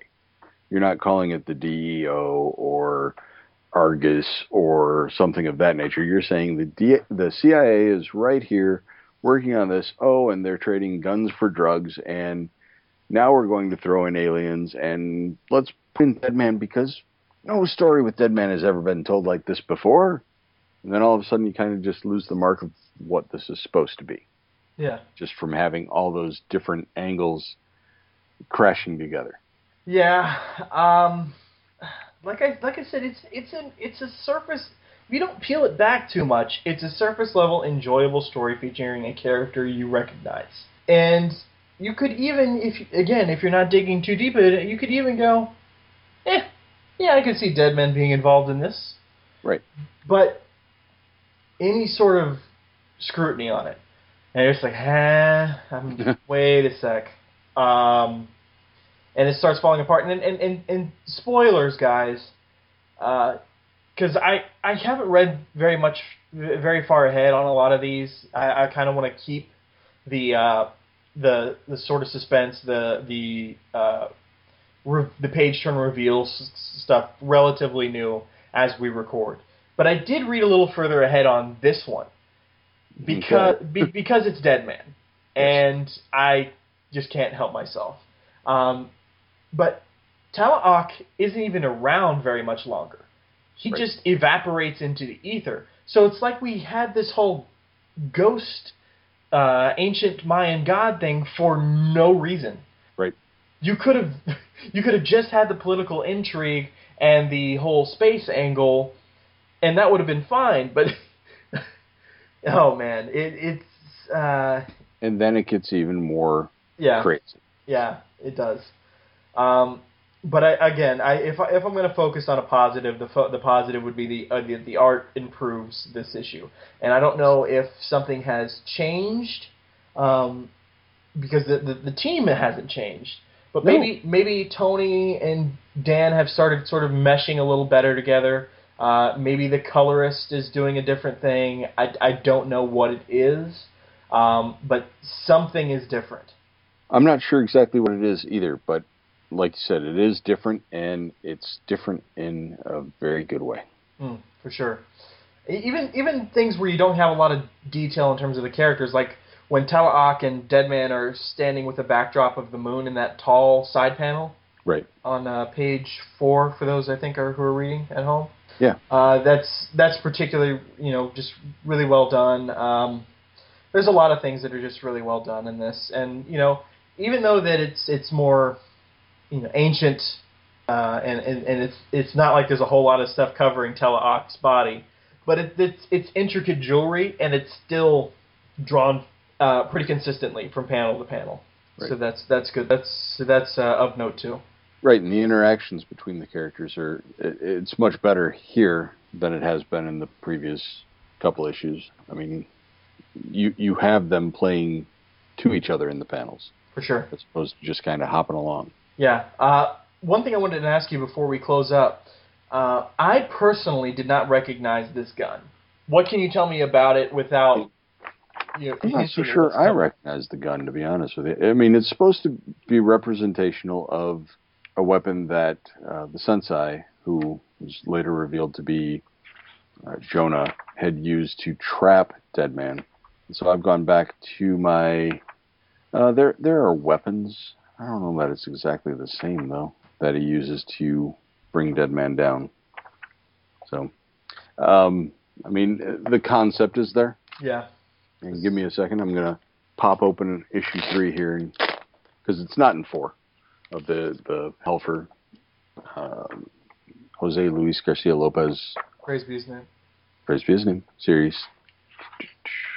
Yeah, there are just weapons, but they're not exactly like this. I mean, they're they're futuristic. They're attached to cannons, but uh, certainly, as Jose Luis Garcia Lopez, be his name, draws him, it, it's or draws them, it's dynamically different than what appears here. The the one that he draws is not forked like this. It's uh, more like your standard um, Kenner era Star Wars figure extra laser rifle type of thing. Yeah.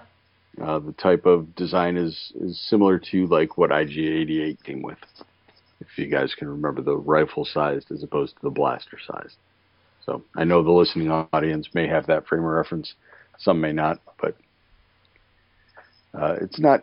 I don't know the the forked variation on it is certainly certainly makes it look futuristic, but if you look at the other vehicles, what were you thinking? uh, I mean, th- that other one, there's no way anyone would even fit in it.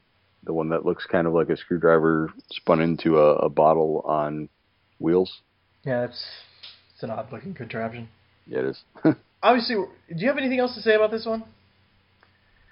um, no.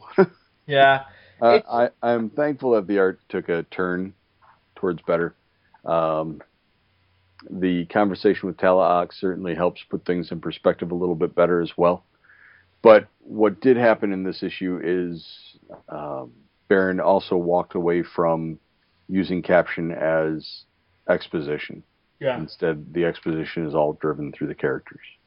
and we'll be coming back to it, but still. Oh, sure. Um, yeah, guys, they they add a whole nother element to this. uh, Yes. Just two issues from now.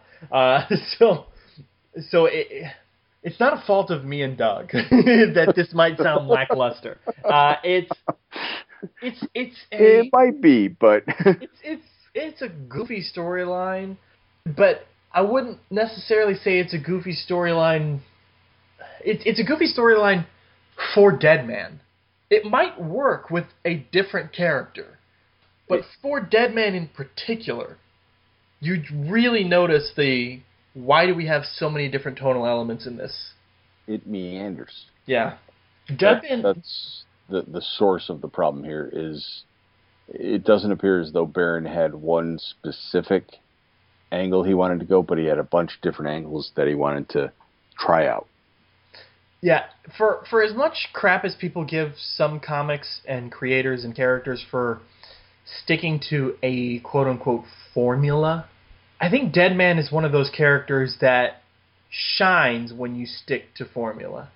Now you I- can have some freedom within it, but I think that Deadman needs to be involved in usually a very particular type of story. I would agree. Yeah, Or- and this just isn't Or maybe one of two options. You know, I mean, there there's certainly a range that he could apply to, but it's a very narrow range. Yeah, for sure. But I mean, like like I said, I'm in. It, it- it's it's that Indy and the Crystal Skull thing for me. It's a surface level that's entertaining, but it's the meat of it isn't a. I I don't know if I would have come back after this one. If if if if I'm eh, eh, if I'm reading comics at the time and trying to decide whether or not I'm spending a buck fifty a week and other stories don't interest me and I'm at this point like maybe you were Doug only picking it up primarily because of certain characters like Deadman and still looking at the Deadman story and going well even this not so much Right. And, and you're actually finding my breaking point with this at the time. I think uh, I think the Blackhawk cover kind of drew my eye, even though maybe I was reading the Blackhawk portion. But you know, I was still buying this for Dead Man, but it was getting close to Dead Man and I taking a little break, Yeah. as it were.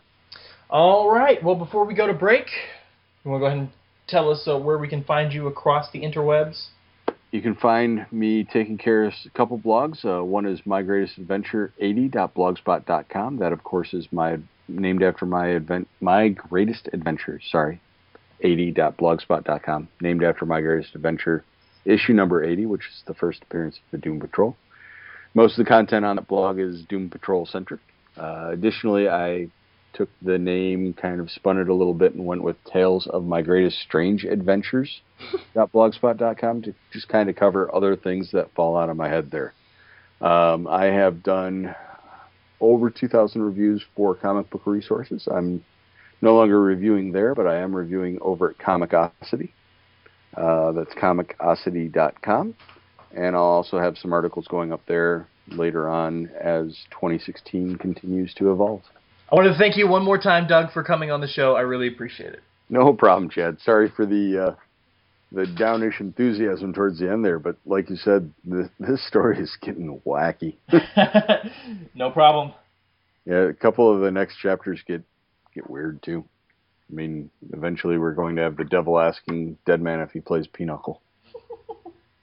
but that's a story for another time Yes, indeed. All right, guys. Yep. Awesome.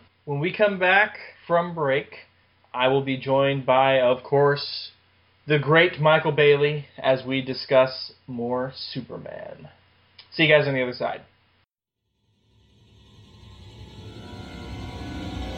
Doom Patrol.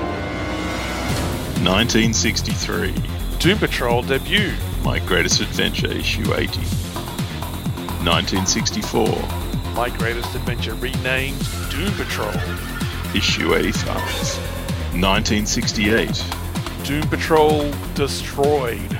Issue 121. 1976. The new Doom Patrol.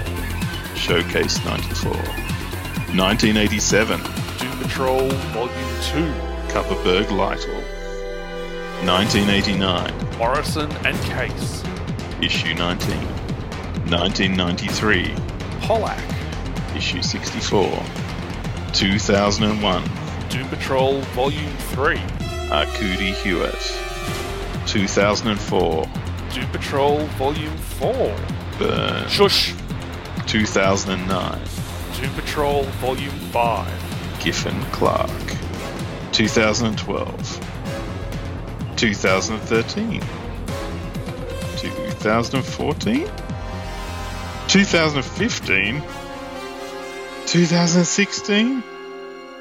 Waiting for Doom, the Doom Patrol podcast. Because we're waiting. Available on iTunes, Stitcher Radio, and Podbean.com. Okay, guys, we are back, and we are yet again covering Superman. So, of course, I had to bring back. Yes, I have another one. The magnate of Metropolis Meditation. yeah. Wow, you were giving Trentus Magnus a run for his money for introductions, sir. Good, good, good work on that. It's my job to belittle somebody in some way, shape, or form. As you can tell, it's Michael Bailey. Welcome back, Mike. Uh, thank you for having me, and it, why you can belittle people with your hair, I have no idea. Thanks. Sorry, I'm, I'm just taking a shot at a young kid because I because I can because probably by the time this comes out, I'm uh, I am I am officially forty. So Oh, see, I'm 28 right now and uh, kind of dreading the 30. Uh, but we'll see.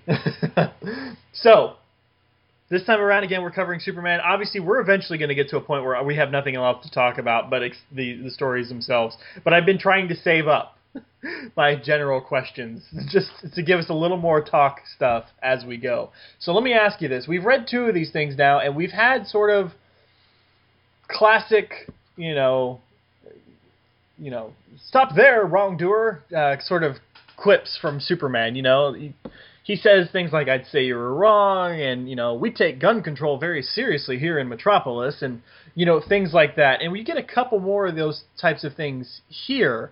So let me ask you, what was Superman slash Clark's personality like at this time? Was he firmly the big blue Boy Scout still, or was there some darker stuff creeping in? Because I'm sort of familiar with Superman history as an overarching term, but I can't I can't pin it down like you can. when, when So- oh, I'm sorry. No, go ahead. when Byrne took over Superman, uh, one of the big things that he did was he made Clark Kent the real person and Superman the fancy pair of long johns that he wore to do the things with his abilities while still trying to keep a private life. So right there, you kind of have a, a, a, newer take on Superman for the time that you have a Superman that is not all consumed with doing worldwide uh, uh, patrols, which is what he would do in the in the Silver and Bronze Age. And there's not, I have nothing against that. Uh, it's just this is where I came in. Clark was a dynamic character. He had his own life. He was he was not only a reporter, he was a best-selling novelist. Uh, he didn't wear the same suit over and over again, uh, which again is not me taking a shot at that. It's just how it separates it from the previous version of the character. And Superman was he was just more outgoing and kind of down to earth. Uh, Byrne and, and Marv Wolfman, who wrote a year of Adventures of Superman right at the beginning of the post-crisis era, really kind of played down his abilities, and, and when I say that, he could no longer extinguish a sun with his super breath. You know, he really he, he could only he could only fly into space for however long he could hold his breath, which was about an hour. He could fly. Eventually, Byrne would have it that he could fly for, to the moon and back on a single mount, you know, a single tank full of air, essentially.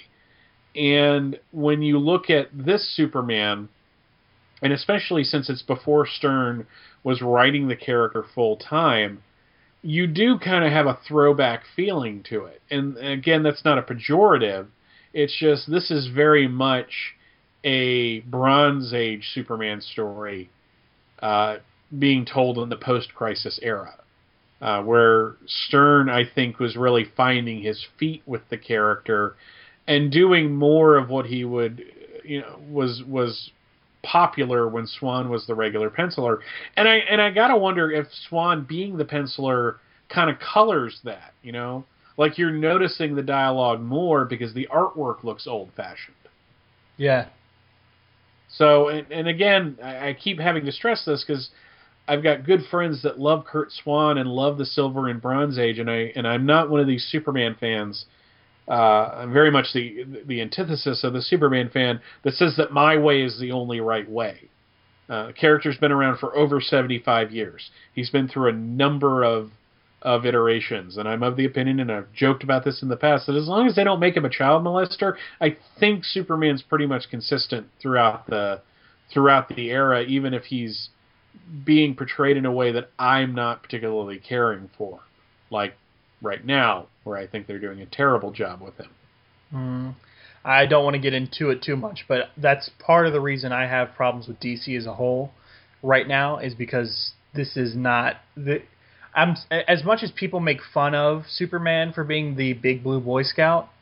I want him to be the moral center of the DC universe, and I don't I don't see this Superman as that. I mean, every time I read him in some different story, he's he's cocky or he's arrogant or I mean something is something is happening or he's saying something that is just very un forget Superman like, very un Clark like. Yeah, this is this is not the man who was raised by the Jonathan and Martha I know. And and I'm okay with a cocky Superman at the early point of his career because he's just finding his feet. I, I've always had in my head the firm idea that when he starts out as Superman, he is thinking locally. Mm-hmm. And eventually, because he realizes his power level and the and what he can actually accomplish, I think he starts thinking more globally. And when it, and and it, and it kind of opens up his you know perception of who he is and what his place on the planet is. I, I like grounded street level Superman stories because I'm of the opinion that if Superman is the most amazing thing there, whoever is creating that story is doing their job. This mm-hmm. is why when in the brief period in the early 2000s where they had Metropolis be the city of tomorrow, where it was infected by the Brainiac 13 virus and it was this futuristic city uh, you know, in America, I hated it because suddenly Superman wasn't the most fantastic thing around, you know, in his area. You know, he was just an amazing thing in an amazing city, and that leads to it being kind of pedestrian. Whereas I, I, I think he always works best when he. But to, to to go on with what you're saying, I think, I think Superman's place in the DC universe is is what they're doing right with Captain America in the Marvel Cinematic Mm. Universe. Mm-hmm. He is their moral compass. He is the one that will make the hard decisions to do what he thinks is the right thing. And unfortunately, because of Batman's position, this isn't me insulting Batman because I love that character, but I think because of Batman's position in the DC universe at this point, if Superman does that, then suddenly he's a danger, you know. And and, and it's and I'm glad that a lot of the writers have kind of done away with that. Geoff Johns, you know, specifically has gone out of his way to mention that these two are friends.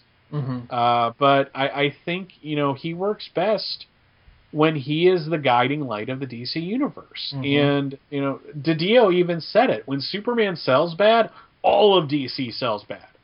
Mm. It's weird. I mean, when you think about it, that that that shouldn't be.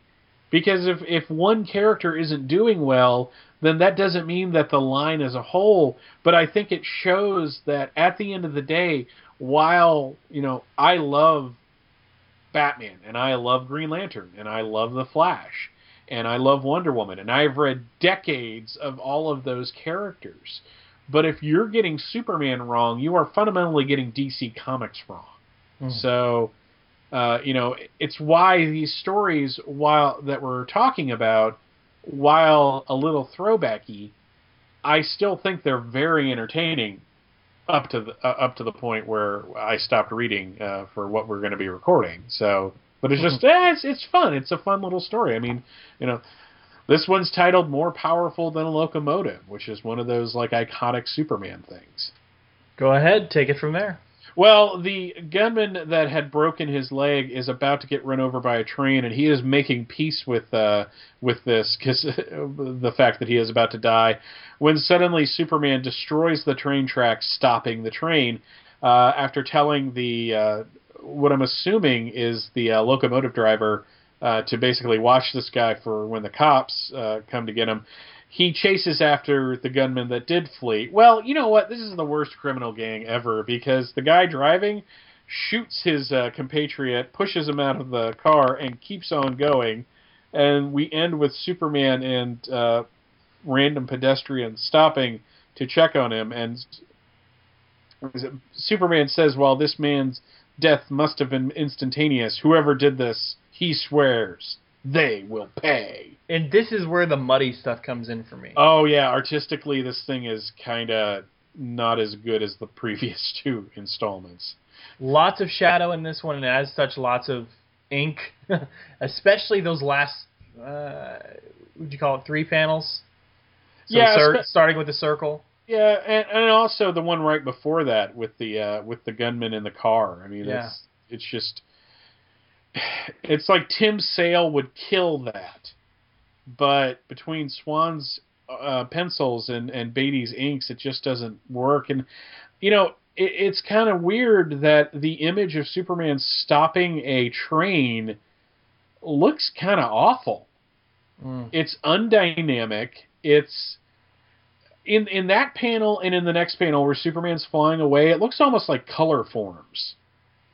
If you have any idea what I'm talking about with that. No, go ahead. Uh, little vinyl clingy things that uh, were big when I was a kid, where basically you'd have like a street scene, and then you'd have vinyl clings of like Superman and Batman, and you would make your own scene with them. Oh, okay. So modern equivalent is when you're making album art. Like for instance, the way I made album art for this podcast. Yeah. Take taking PNG files and dragging them around across various backgrounds. Yes. Okay. That is Got what it. it.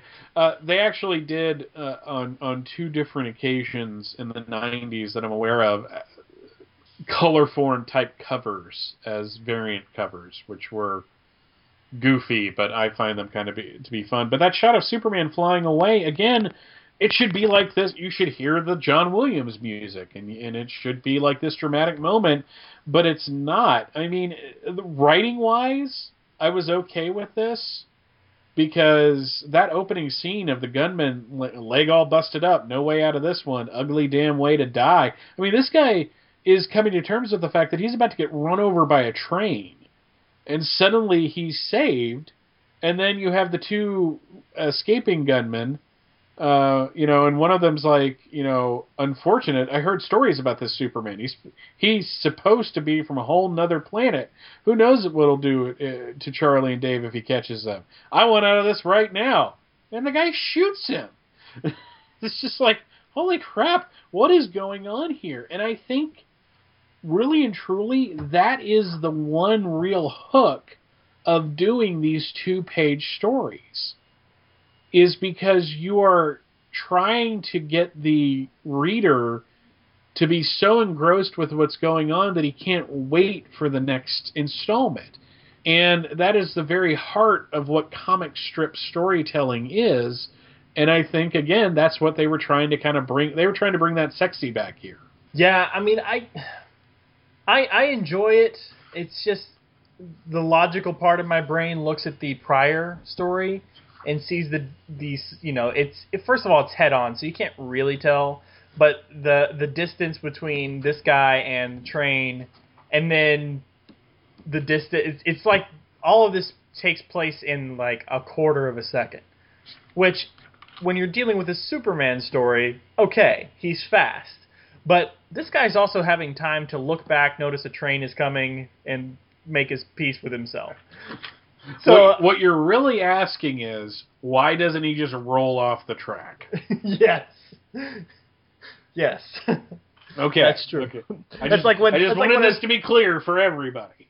this is this is like the, the the moment in a cartoon or a movie when like a tree or a building is falling and you're running away from it rather Yeah. than just a few steps to the right or to the left.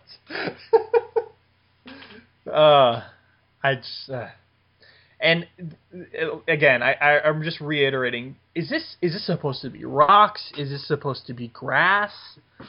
Like they're just they're literally just ink blots on the page, especially in that last panel. The detail work that we were commending in the previous installments is just n- almost non-existent here. Mm-hmm. and it's kind of disappointing because I, you know I'm not I'm not sitting here telling anyone how to do their job, but it's not like this art team had to produce 22 pages in a month. Right. They had to produce eight pages, and it and, I don't know if the book was just incredibly late or if Swan was okay with his pencils and Beatty was just late with his inks or vice versa, where Swan was late. Well, I don't, but I can't believe that Curt Swan was late with his pencils. The man was the most dependable artist ever. So, I mean, it wasn't always like 100% gold, but man, he he got it out on time. So, uh, as we get deeper into it, the the the art just becomes more and more of a problem for me. Yeah. Uh, and it really kicks into high gear with this installment. For sure. All right. Anything else to say about this one? Uh, no, sir. All right. Uh, so before we go and move on to the next segment, where can people find you across the interwebs? Uh, viewsfromthelongbox.com, where I do my somewhat regular show where I talk about whatever is catching my fancy with comics at that time, and from Crisis to Crisis, a Superman podcast, which you can find at fortressofbaileytude.com, where Jeffrey Taylor and I are looking at the other Superman comics that were coming out around this time. Uh, in fact, we're looking at the entire post-crisis era. So uh, check it out. Awesome. All right, guys. Quick promotional break, and when we come back, Wild Dog.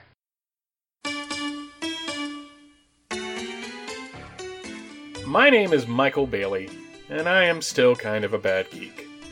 Not a fan of anime, never seen any of the Harry Potter films, much less read the books. I ventured a little further into the worlds of Star Wars and Star Trek, and I've even managed to watch a little Doctor Who. I've also managed to not watch a single episode of The Walking Dead. So, what do I like? Comic books. I have been reading and collecting comic books since 1987, and I've been a fan of superheroes for as long as I can remember. Some would consider this a hobby, but I prefer to look at it as what it truly is a crippling addiction that I may never recover from. Back in 2007, I started a podcast called Views from the Long Box to deal with this borderline personality disorder. Every week or so, I pick a particular comic or issue or character or whatever to talk about them, and then, well, I, I talk about them. It's kind of what a podcast is. Sometimes I'm alone. Sometimes I'm joined by my semi regular co hosts, the Irredeemable Shag or Thomas DJ, and the permanent semi regular co host, Andrew Leyland, and sometimes another friend from the podcasting and comic book world stops by to chat. The show is located at www.viewsfromthelongbox.com, where you can find old episodes and show notes and links to my other internet endeavors. You can also find the show on Facebook, and I'm on Twitter under the handle at Bailey's Podcasts. Views from the Long Box, a podcast about comic books or a desperate cry for help. You decide. Every Tuesday, or so, at www.viewsfromthelongbox.com.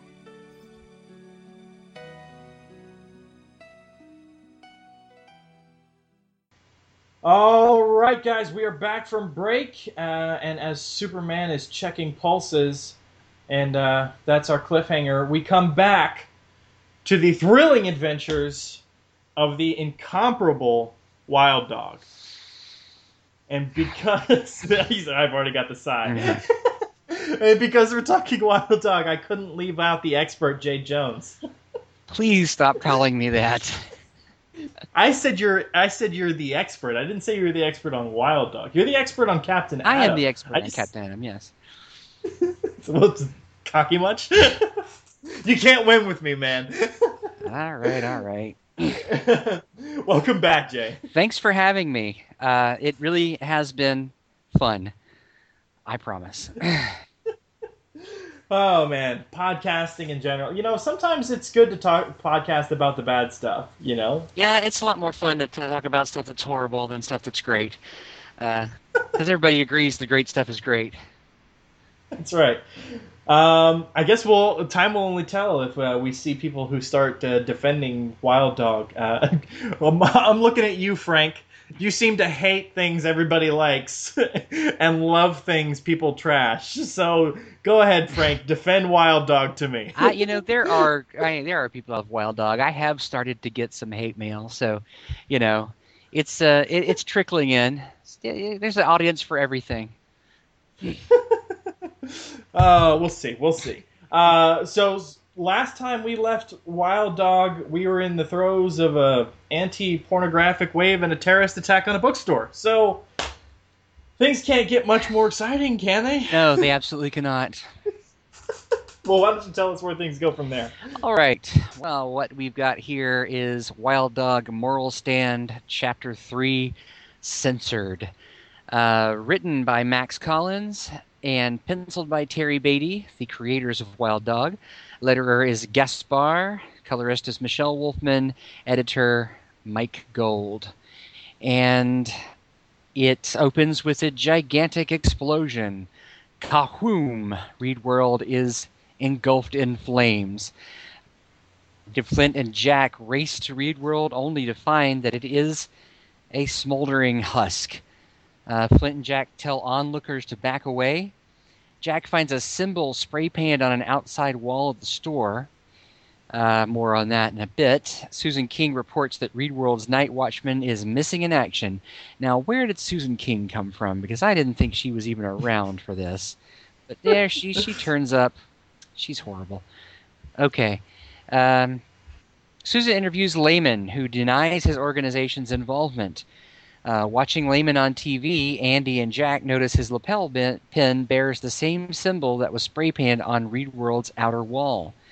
Andy asks Jack to infiltrate Lehman's organization, but not to bite anyone. The next day, Lehman pays a visit to a local supporter, Helen Scornt. That's a great name. Helen Scornt. He wants her to open a field office for his war on porn. Uh, Lou Goddard visits Andy. They're both aware that Lehman's Legion of Morality is behind the bombing, but they have no proof. Later, Jack meets with Lehman and begins to convince him he's a local business owner who wants to help rid the world of smut. And that is it. That's how uh, that's how we're left with Wild Dog. Um, I mean, not exactly. There is a panel there at the end with uh, someone about to set off a bunch of dynamite. Uh, but that's how that's how it's left with Jack meeting uh, Mr. Lehman, Doctor Lehman. Next week, Wild Dog Unleashed. What a clever title! It really is. A dog unleashed. You know, you guys. There was no end of the dog puns in this uh, in this series. Oh man. Um God. You know, this is this is good in a sense that we're getting sort of an establishment of a relationship uh, between Jack and Flint. Just the fact that you know F- Flint isn't all gung ho about what Jack does, but doesn't hesitate to, you know, uh, keeping up with the dog puns. You know, he he I don't know if he's his friend so much as he feels an obligation to keep him on his leash. Yes. You know what I mean? Yeah, well- like he, he he sees he sees a good guy there, sees maybe damaged goods and but somebody who needs a touch point or he's to go nuts. And he's and, but but then he goes, you know, things like would you do it unofficially? And he's he's willing to let Wild Dog get involved in these volatile situations that he himself can't follow him into to continue keeping an eye on him. So, I don't know. Yeah, they're they've got a they've got an uneasy alliance. Those two. I mean, he does he does tell Jack uh, periodically to knock it off with the wild dog stuff, but then doesn't hesitate to say, "Hey, can you go and uh, keep tabs on the bad guys for me?" Uh, yeah, he does he does use him that way. And this is also it just it just struck me. This is the second uh, in a row this chapter that does not actually feature Wild Dog.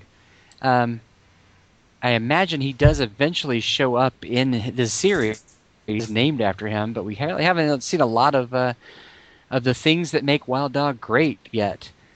you know, shooting people. Just in that first issue, just the first the first chapter. I'm ama- I'm amazed at the resolution on this bar TV. The fact that they can clearly make out this lapel pin on on a, during a TV Yeah. interview In the 80s, yeah, it couldn't even be like high def or anything. It's just a, you know, lucky it's even a color TV. And I like that Susan uh, now interviews Leyland Lehman for the first time.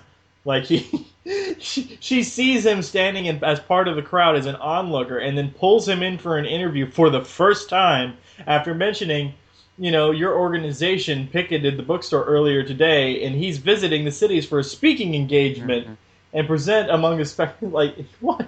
So, if you would have been at the at the talk, you would have heard somebody ask about civil disobedience. Right, yeah. Like, if you'd done your damn job, woman. God. Although she does have a she does have a good nose for news because she sees him standing there and clearly something's not right. Um, could he look any more evil? I mean, seriously, you look at this guy. Oh yeah, he's behind this. He just, I mean, not just the the, the shadowing, but the, the shape of his face, the the the sneer, the, the the hard brow. Yeah, this dude's evil. He's totally watching this place burn, thinking, "I have done this." He's missing a he's missing a snidely whiplash Yes, mus- yes. oh man! And where did this Night Watchman come out of? Like, like we didn't. There was no mention of him prior. Like, there's you know somebody there watching the store while it's being picketed or anything like that. Like, how did she even find out he was there? Like, And why was he there? I mean, it's a bookstore in the Midwest. Does it really need a night watchman? I mean, was there a, a rash of thefts of, of? I mean, was he just hired because of the protests, uh, just to keep an eye on things, or was he their regular night watchman that every bookstore desperately needs? Um, in this quiet little town, I really find it unlikely they would have had, they would have even had a, wi- a night watchman. He's just there to die, or get horribly injured. Was he killed? I don't remember now. I just read the darn I- thing. I, I I did not read ahead. I'm trying not to read as far. I'm. I'm trying to Okay, he was caught in the explosion. We don't know his fate yet. True, Okay. true. Uh, and we don't. I, I like, for instance, because I haven't read ahead, I don't know who this uh, is in the final panel with the dynamite. But I'm just gonna say those hands look ladylike to me. Uh, yeah, could be. Possibly the woman that he made contact with earlier, Mrs. Uh, Scornt. Yeah, because those look like those look like gloves pulled up, like maybe dishwashing gloves or something. Like I don't know. I don't know. They, they look like gloves. They don't look like uh, like if a guy was doing this, I think we'd be wearing gloves that would go up to our wrists or something. These seem to like glow up to like half the length of the arm, the the forearm. Yeah. Well, you know, they could be could be uh, doing some dishes and then thinks I gotta go set off those. Uh, I gotta set off those dynamite uh, things. what, do you, what do you call Not it? to sound- What do you call a bunch of dynamite? I guess just dynamite. Uh, I, I mean, I, I, not to sound sexist, guys, but, but that, I mean, I don't know that whenever I see, I don't know, something about these hands and the gloves and all of that, it makes me think maybe it's the fact that they're sort of in a red tent or something. I don't know. Maybe that just makes me think of uh, it's a woman Okay. or something. Well, I do know. I could tell you, but we'll wait until next time. All right, so uh, so he's committed to next time, guys. Oh no, no, wait, wait a second, wait. Let's go back. Can we just erase the last uh, 38 seconds? Oh man. Um. right, I'll do it.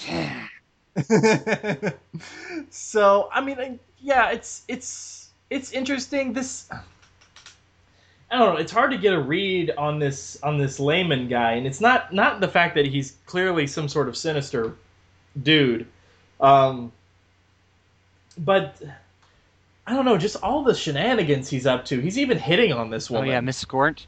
Yeah. Yeah. He says, uh, um, how, where, where, where is he? Oh, he has puts her. He, he has her hand in his, at the end there. Yeah, I guess he is hitting on her. Yeah, he's he says things like, uh, "I understand you're on your yes, own now." yes, I'm divorced. Yeah. yeah, see, Hel- Helen, may I call Uh, you Helen? exactly, exactly. Uh, so he's clearly he's clearly making a move here, but like I just I, I and he's got he when uh, when Jack shows up to to talk to him, it's he's got goons there. like, oh yeah. what is this dude's deal? Like it's hard it's hard to get a read on him. I mean, obviously, clearly, like you said, could he look more evil? Yeah, the guy, the guy at the hotel who answers the door for Jack, he's, he's like, "You got an appointment," but really, he looks like he wants to say, uh, "Oh yes, come in." You know, he has some evil accent, maybe something slightly German. I don't know. Uh, You've got an appointment to see Doctor Lehman. Uh, you know, I, I don't know. He looks he looks evil, just like uh, Doctor Lehman looks evil. These these people Yeah. clearly are evil because they look evil. Yeah, it's like uh it's like naming somebody Sinestro and not expecting him to be Oh, my sinister. wife, my wife would love it if you heard she say that. She goes on about Sinestro all the time. She says, "What did they expect to happen to him? They named him Sinestro. Of course, he went bad." I'm like, "Yeah, well, you're right. You're right." Well, one element that gets uh, expanded on in this story that we kind of got a bit of in the prior one is these four panels between um, Lou and Andy. Yes. Um, Lou and Jack and Andy, and there's a, a, a fourth man that I mentioned a few episodes back who is yet to be introduced in this series, are the four men who were one of, they knew one of those was Wild Dog in the original miniseries. So these guys all have a history. They're all buddies. Um, Do they all know that Jack is the real uh, Wild Dog, or is it just I Andy? think Andy's the only one that knows at this point. Um, Andy Okay. figured it out. Um, I think that everyone knows that at this point they know Lou isn't Wild Dog because clearly Wild Dog is a white guy, so that ruled him Yeah. out. So whoever it is that is still scratching their head over it says it could still be Jack, it could be Andy, or it could be can't remember, but uh, we'll get to I'm sure eventually. Um, Yeah. yeah, there's there's a history there. These guys are all old buddies. I think they're high school football buddies um, who went off to Vietnam together. I really got to read that miniseries again, just just so I know what I'm talking about. Well, do you have anything else to say about the story? I mean, I, uh, you're right. It's it's odd that we're three issues in and yet we haven't seen Wild Dog actually in action at this point, uh, other than of course that first story arc. But doesn't really count because it had nothing to do with what's currently Um, happening. yeah, it is strange, uh, but I do know that the next issue, Wild Dog, is unleashed. So um, we should see we should see uh, some more of him in action. Um, but no, I really don't have anything much else to add to this.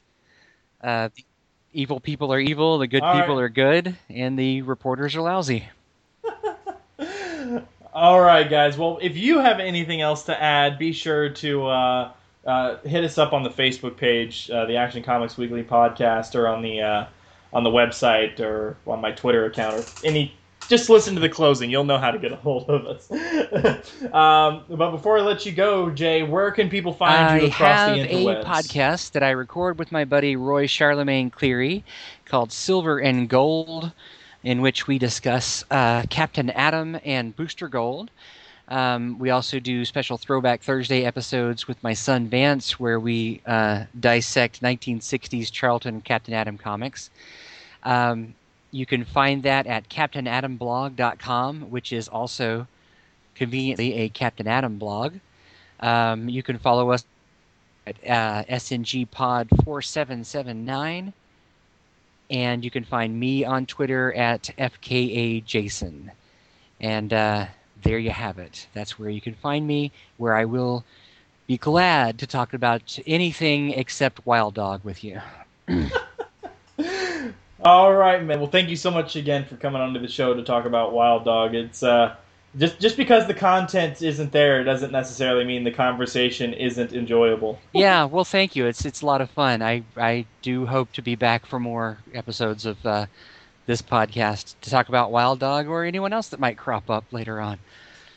well, you're three in, so uh, it's a safe bet. All right, awesome. I'm the Wild Dog guy. just like you always want. Yep, that's what I've what I've strived for. All right, guys, we're gonna take a quick break, and when we come back, Professor Alan Middleton and I continue talking about the drunken carousing of Blackhawk. Hey, who likes Wild Dog? Who let the dogs out?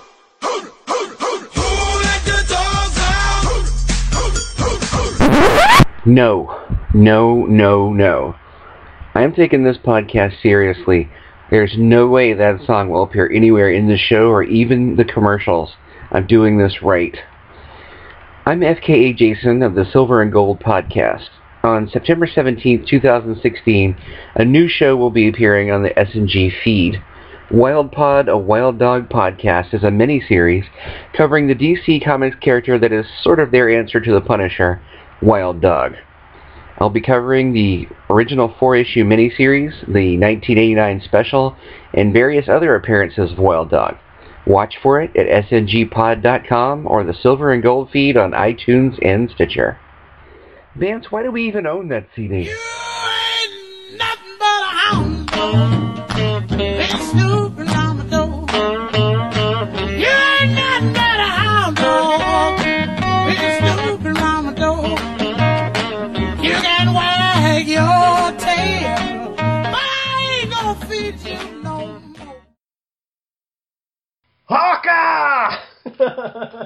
have just I have to do it every time now. I have to do it every that time. That never gets old. never gets old.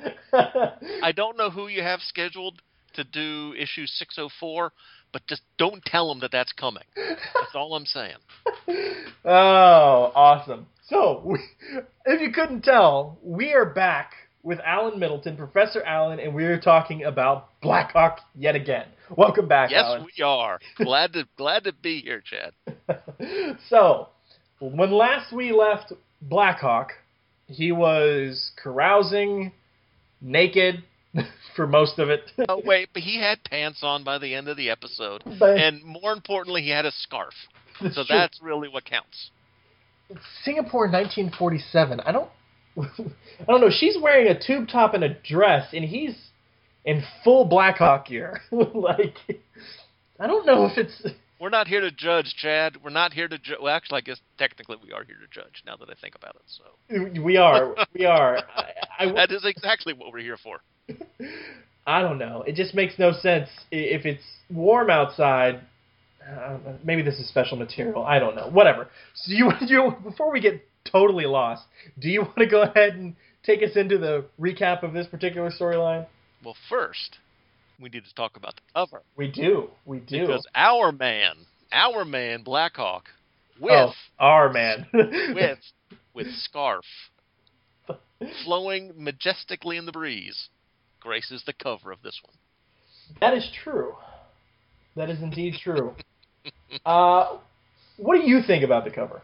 I'll let, Uh, well, take it, it it is Kyle Baker. It's Yes. a different artist than on the inside. So uh, this uh, this version of Blackhawk is a little more clean shaven, a little more put together than the one that, that we're dealing with in the story. And I, I, I don't know if if if this pose even is sort of a standard um, you know uh, inventory type shot on Comic Book DB. This is actually one of the shots that they use Mhm. for Blackhawks. I don't know if it's you know, sort of considered a you know a, a, sort of standard traditional portrait of the man, but his uniform is in much better shape. He appears to be in much better shape than, than than the man we've been talking about. I I like it. I don't think it, it looks it looks almost like a a panel that's been blown up. And I don't mean mm-hmm. because it's distorted. It's just it doesn't look like a cover image cover pose. Right. Maybe if the camera was zoomed out a little more or, or something like that, I'd, I'd consider it a better overall cover. Uh, for the record, I'm not an art guy, so it's not like I, I have the vocabulary to, to I. Yeah. to, to tell you what what I like and don't like about it, but I can tell you that the contrast of the orange and the the orange background and the you know the dark blue of his suit is is definitely popping when you're flipping through the back issues. Yep. Uh, it's not my favorite cover of the Action Comics Weekly series, nor is it my favorite Blackhawk cover. I think that honor goes to that one where the the the face of Blackhawk is in the clouds and the the planes are bursting through. I don't- uh, yeah, I, I'm sure you know what I'm talking about, but yeah, I just and I don't understand why Kyle Baker.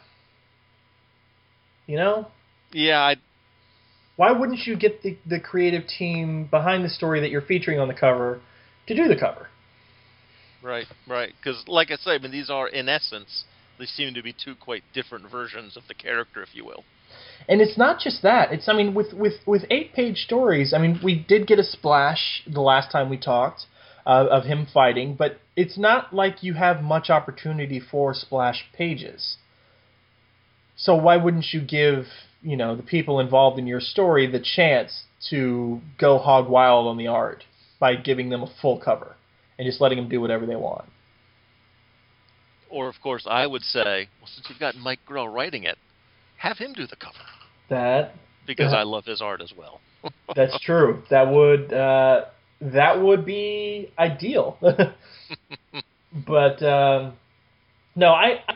It's not a bad cover. It's just not what I would expect. Yeah, like you said, in at at first, it it does catch the eye. Hmm. I think the more you linger on it, the more mm, average it becomes. Yeah, for sure. Yeah, like I said, it's not my favorite, but it's it's at least it gives you a tone, and I don't mean Right. color wise. You, you, you, No, he- right. he's not grinning. He's not. It's sunset. That's true, right? it's it's sunset and there's just you know this look on his face and the wind's blowing and he's just sort of solemnly peering off into the distance. So there's there's a tone there that's sure. managed to be accomplished without very many lines. It's not super detailed. It is a super close up shot, um, but there still aren't very many lines uh, when it, when it comes especially to his face. Um, so the fact that it's able to accomplish a tone at all is, I mean, it, it, this cover has to work for somebody. It just doesn't work for it just doesn't work for me. All right, another fine war chapter three. Let's do it. All right. From from Action Comics 603, another Fine War Part 3.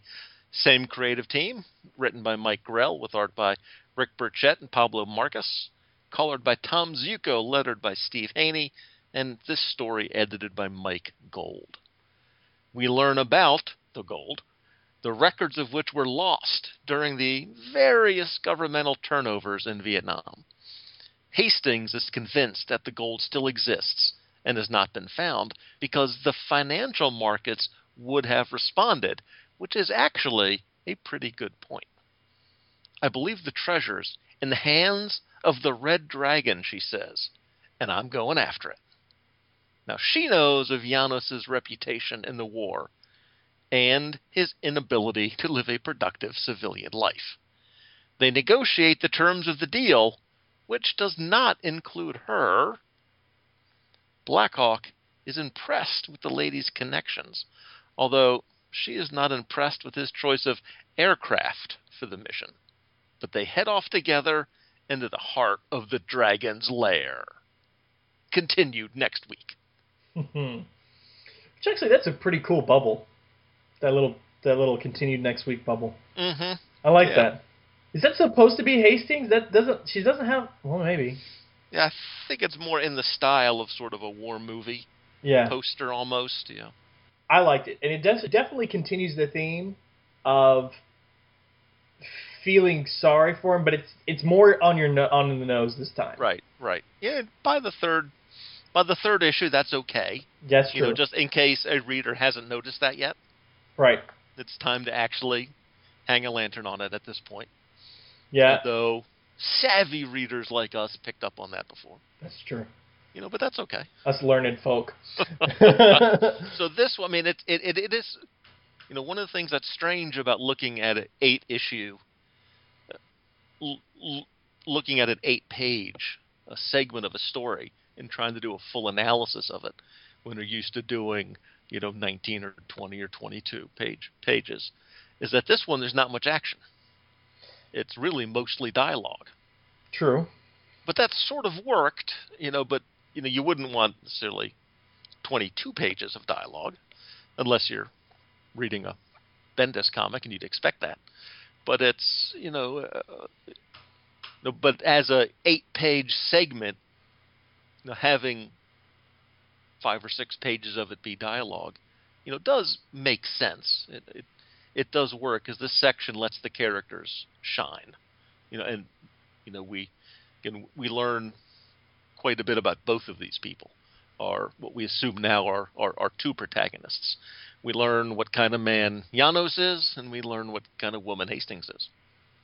A very intelligent woman. Not not just a woman with Mm-hmm. means, but evidently an intelligent woman too. Yeah, yeah, some connections and some, yes. hmm Yeah, I and and you learn that he's pretty smart too, because you know when you were talking about it in the recap, he gets this particular plane because you know you right mhm. you get a war plane, and you kind Everyone knows, yeah, but if you're bringing in, if you're just a cargo plane bringing in some booze, Hmm. everyone's going to let you land for sure. That's right. Illegal hooch some makes you cre- illegal illegal hooch makes you credible, and it says it also makes men drunk, and drunks are easy to beat up. And she, I love her quip. I noticed.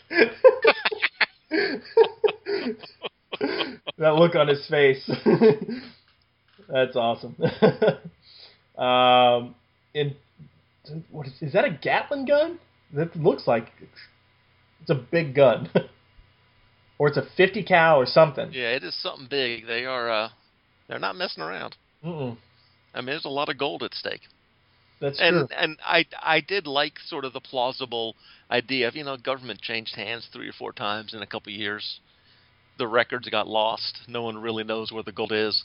And as a university professor of finance, she is right that if as much gold as she claims existed did land on the market, people would notice because the price would would decline rapidly.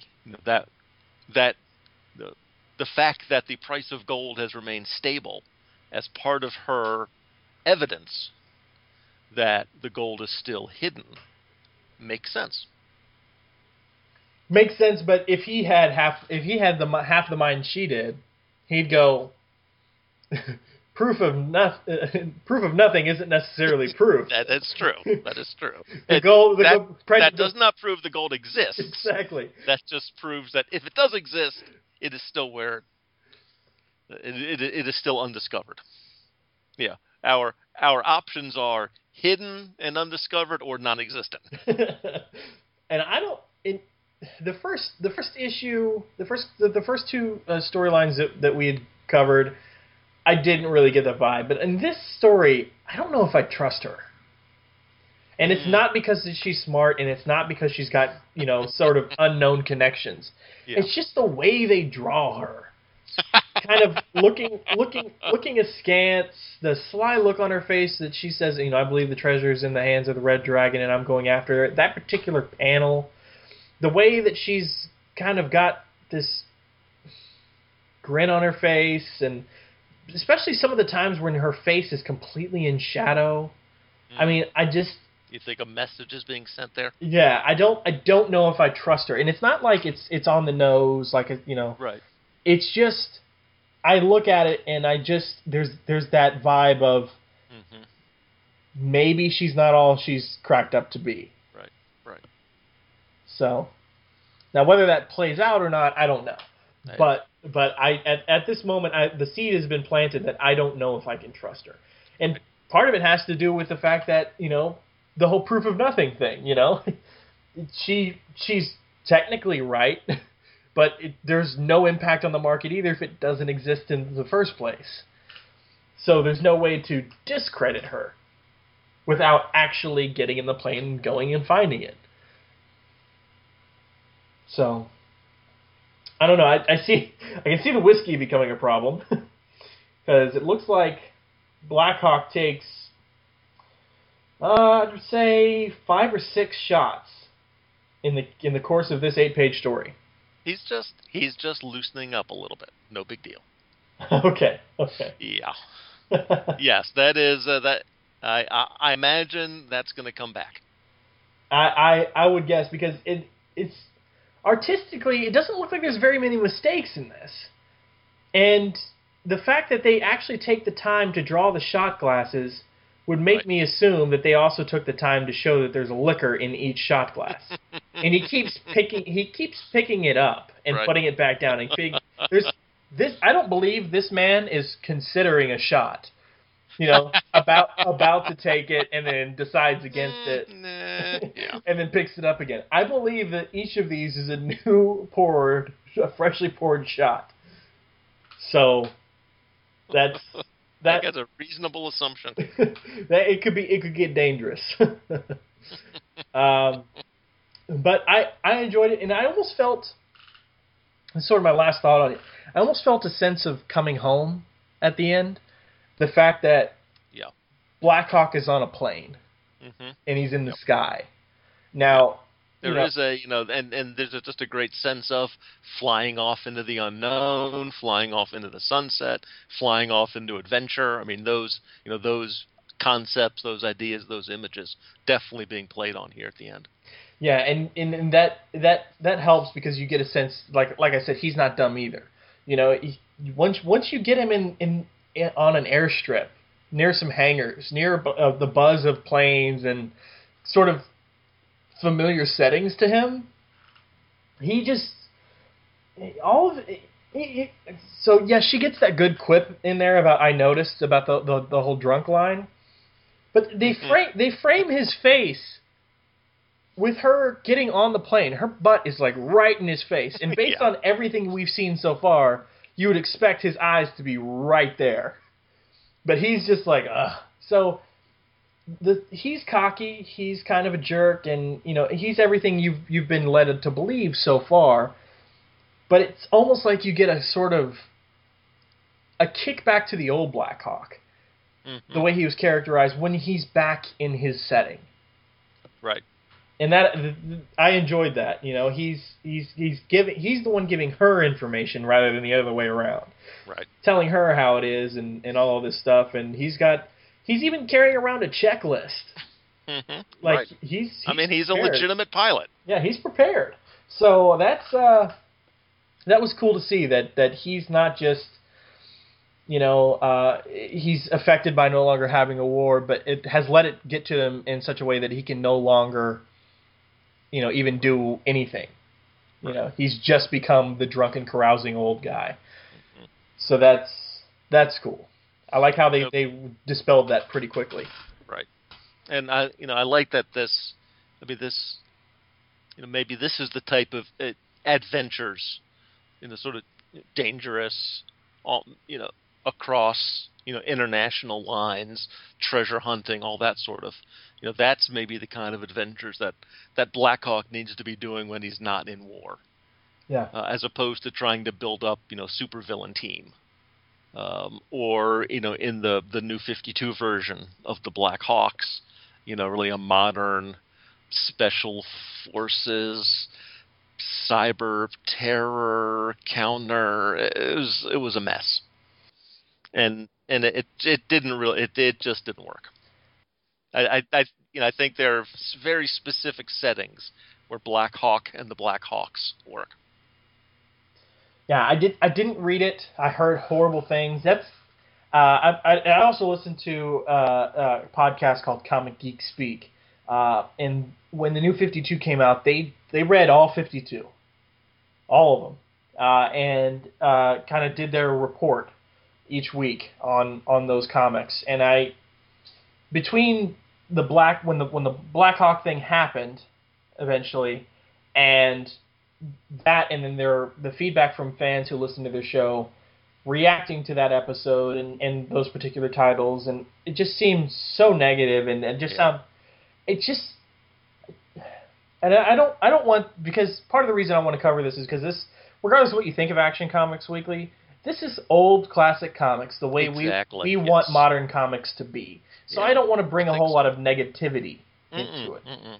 But Yeah, I, I mean, to me, this and and you know, so far, this is the type of story that Blackhawk should be engaged in. He he he should be in the 1940s, 1950s. No matter when the stories are written, I think that's when they should take place. Yeah, that's that, and that's that's what I was getting at. Is you know, as much as DC wants to modernize things, and I even saw uh, a, a, a video, Good Good Morning America, just uh, just saying something about how you know everybody now hates the new design of Scooby Doo and get the gang that's been introduced and all that. I understand the rush to modernize. I do. Uh, you these are these are characters and franchises that are worth literally, literally billions of dollars. Absolutely. So you got And to and and and and and by the way, the comic book sales are pennies on the dollar to what those characters bring in in other areas. exactly. and it and not just movies and TV, but licensing T-shirts and lunchboxes and hats and backpacks. That's that's where the money is. Yeah, but Blackhawk, I'm sorry, it's yes, it's your property, DC. You you you you you can't, you can't do it with the Blackhawks. Yeah. They do not belong in our era. If you want Yeah, to tell I- a, time a time travel story, fine, but like they do not belong in our era. Yeah, and and I you know, I, Blackhawk, the Blackhawks, they may be on that list, growing list of characters that I really like, like Adam Strange, Mm-hmm. Challengers of the Unknown, that just don't have a future in the present or or in the future. You know, they you know, I'm not sure that they are viable properties. You know, currently produced, even if you make them period pieces. Yeah, if that, which might be the only way that they're that they're viable, is as period pieces. But even then, I don't know. I would not put it past DC. Now, like I said, I want to keep as much negativity out as possible, but I'm not a fan of a lot of what DC's doing.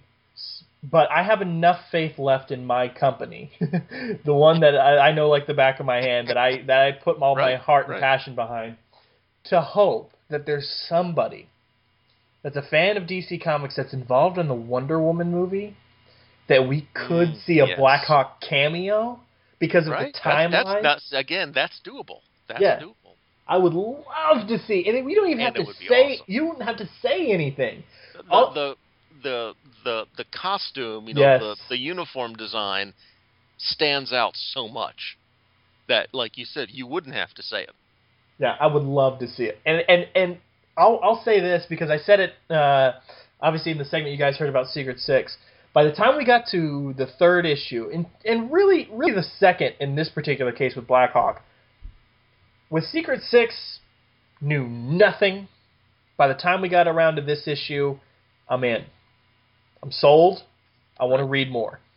You know, Black but I- Hawk I, is the same way for me. I'm in. And now. I, I will say this that uh, uh, over on uh, uh, one of our shows, Short Box Showcase, my me and my co-host, who happens to be my daughter Emily, you know, one we we will occasionally do you know the the TV roundup episodes, and we both are in love with Agent Carter. Hmm. Um, and I think that shows that maybe, you know, that, that the period piece drama, maybe even in just as a miniseries form, is viable. And, you know, why can't the Blackhawks be the Howling Commandos? Hmm. You know, why can't they be part of the flashback, like you're saying, part of the, you know, part of the the with the Wonder Woman flashback. In in the same way that the Howlers, you know, were part of Cap's backstory, and then they show up on on Agent Carter. You know, they're part of the 1940s Marvel universe. Well, why can't why you know is is there a place for the for an equivalent team, which would be the Blackhawks, or an equivalent fella, Blackhawk, in the DCU somewhere on TV or as a mini series or or in movies? It, it, we we mentioned Wonder Woman, but you get Legends of Tomorrow. I mean, Legends of Tomorrow is going to be perfect time travel. Exactly. Perfect. They're introducing and, and we know for sure Hex is showing up at some point in, right, in Legends right. of Tomorrow, but they've been dropping photo hints of people like uh, Sergeant Rock, uh, right. Sandman. Uh, who else? Oh, what was the other one? Uh, Ma Hunkle. Yes, Hunkle. Ma Hunkle. Ma Hunkle with her pothead. Literally, I don't mean. I don't mean she. I Wait don't, a minute, Chad. I don't. Yeah. Ma Hunkle, the pothead. Sorry, I'm thinking about that miniseries. Uh, just sending JSA on weird missions that they think is, is they think is real because of the type of stuff they've encountered, but really she's just hallucinating.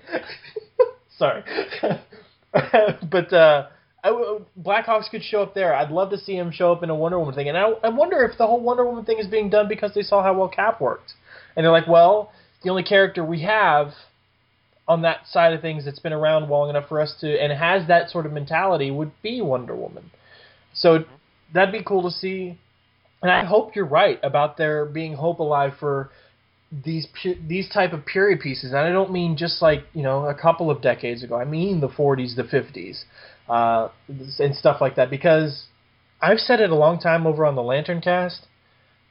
I want so badly for there to be JSA movies. I want there to be a Green Lantern Alan Scott movie mm-hmm. set in the time period it's supposed to be exactly. set in. Exactly. I would love to see that. So I'm I'm hoping that that there is still hope for period pieces that that the love of that stuff hasn't gone away because I like I said when we first started recording these segments, I'm not a war comics person. Right. And I, I I'm not particularly either. But I like this. Yeah. I want to know if there's any Blackhawk like uh, those showcase editions, the black and white ones. I'd love to go buy something like this. I don't need Blackhawk in color. it there's, there's really no need for it. It's no. it's pretty straightforward. But I, I would love to know if there's Blackhawk out there that I could buy and, and enjoy. Several several pages at a clip for a discounted price. now you're talking my language. All right, you got anything else to say about this story, Alan? No, that that that's it. All right. Well, that will also wrap us up for this particular issue. Alan, where can people find you? Well, as I said, we got a show called Shortbox Showcase. Also, my solo show, the Quarter Bin Podcast, and other miscellany, is available at the Relatively Geeky Network, relativelygeekypodcast.blogspot.com. Uh, we also do an occasional cast called Dorkness to Light, dorknesstolight.blogspot.com, that covers more of the spiritual and theological and religious connotations of comic book characters and other pop culture stuff. Ragman. like Ragman. someday. Someday. Darkness to Light special on Ragman. that could happen. That could definitely happen. Oh, man. All right, Alan. Thank you again so much for coming on and talking about this. This has been a lot of fun. Oh, you're welcome, Chad. Thank you for asking me. For sure, no problem. So, we are going to take a quick break, guys, and when we come back, more of your listener feedback. This is an imaginary podcast, which may never have happened. The Short Box Showcase. But then again, may have. About a father and daughter. I'm Professor Allen. And I'm Emily. Who came from Ohio and talked about comics. Walking Dead, Tintin, Black Lightning, White Tiger. It tells of their rise to glory when the great guests were yet to be booked. Let's put it this way Shogun Warriors wasn't going to win any Eisners. And the great feats of editing not yet performed. This is Ultra 7, this is Ultraman Jack, and this Ultraman Taro, and this Ultraman Leo, and this Ult- Of how they spoke at length. This Continuity is really the brainchild of nitpicking nerds the world over. But to be fair, the best kind of confession is the Force confession. And reviewed in brief tales that explore creatively the bounds of a given character's history, Red Sun is wonderful with a very strange ending. of brilliant creators before their fall from grace. This is the era where Miller is at the height of his creative and artistic powers, and the ability of strong writing to encapsulate and transcend its time. Flash of Two Earths by Gardner Fox. This is an imaginary podcast. Aren't they all? Shortbox Showcase is part of the Relatively Geeky family of podcasts. Check us out on the web at relativelygeekypodcast.blogspot.com or search in iTunes for Relatively Geeky or Shortbox Showcase. And remember, we're not experts. We're just family.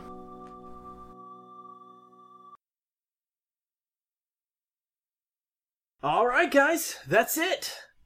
I'd like to again thank my guests Mark Marble, Ben Avery, Alan Middleton, Jay Jones, Michael Bailey, and Doug Zawisa for their involvement in this episode. It's always a pleasure to talk with those guys and constantly reinvigorates my passion for this show. And speaking of passion for the show, let's get into your listener feedback. First from Twitter, new Twitter likes and retweets for episode 602 came from Andrew in Belfast, Andy Macon, Comics Tweets, Hicks, Knowing Flame Comics, Longbox Crusade, Robert McIntyre, Raleigh, Ryan Daly, Silver and Gold, Siskoid, The Hammer Strikes, Trekker Talk, Two True Freaks, Warlord Worlds, Willie Yarborough, Xenozoic Xenophiles, and Zawisa. Longbox Crusade said, listening to the episode now, great show host and co-host. Keep up the excellent work. And Martin Gray said, I do like this new podcast from at Cage Gnarly. That's me on Twitter. It's where the action is. Well, thanks guys so much. I mean, not much to res- actually respond to there, just praises for the show. I'm probably going to try and start leaving those out a little more. Um, maybe just at least mention that you guys are saying you like the show because it feels a little self-serving to just read comments that uh, just say that you're just strict liking it.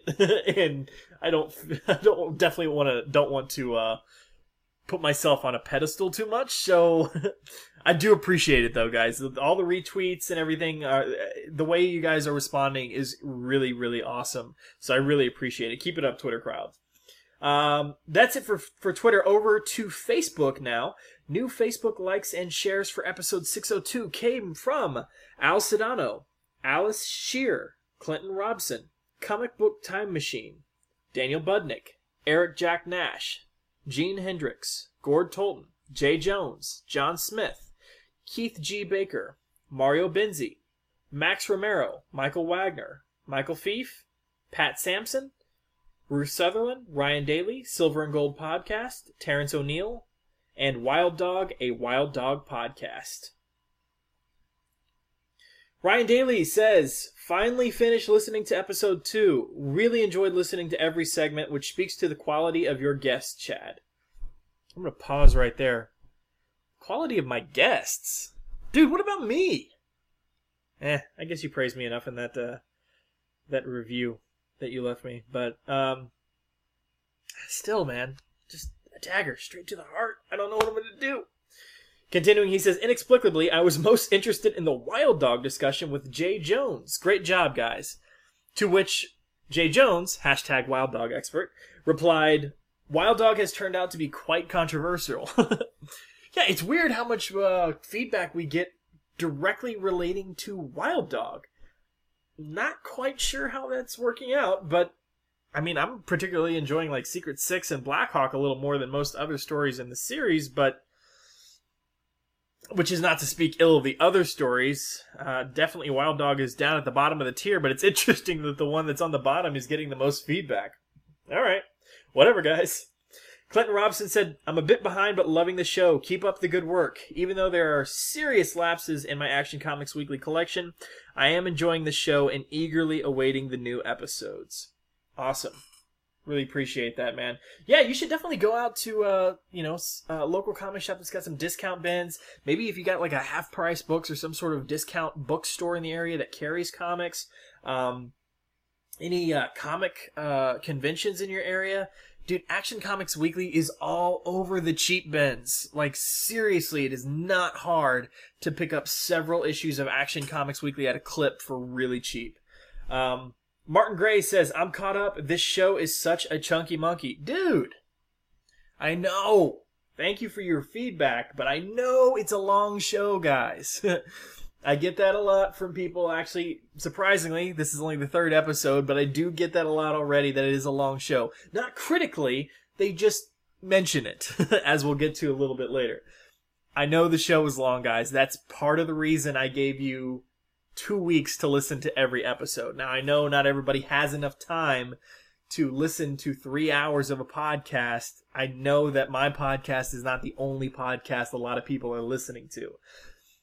But I don't know. I don't know if if like th- a three week gap would make sense or doing it once a month.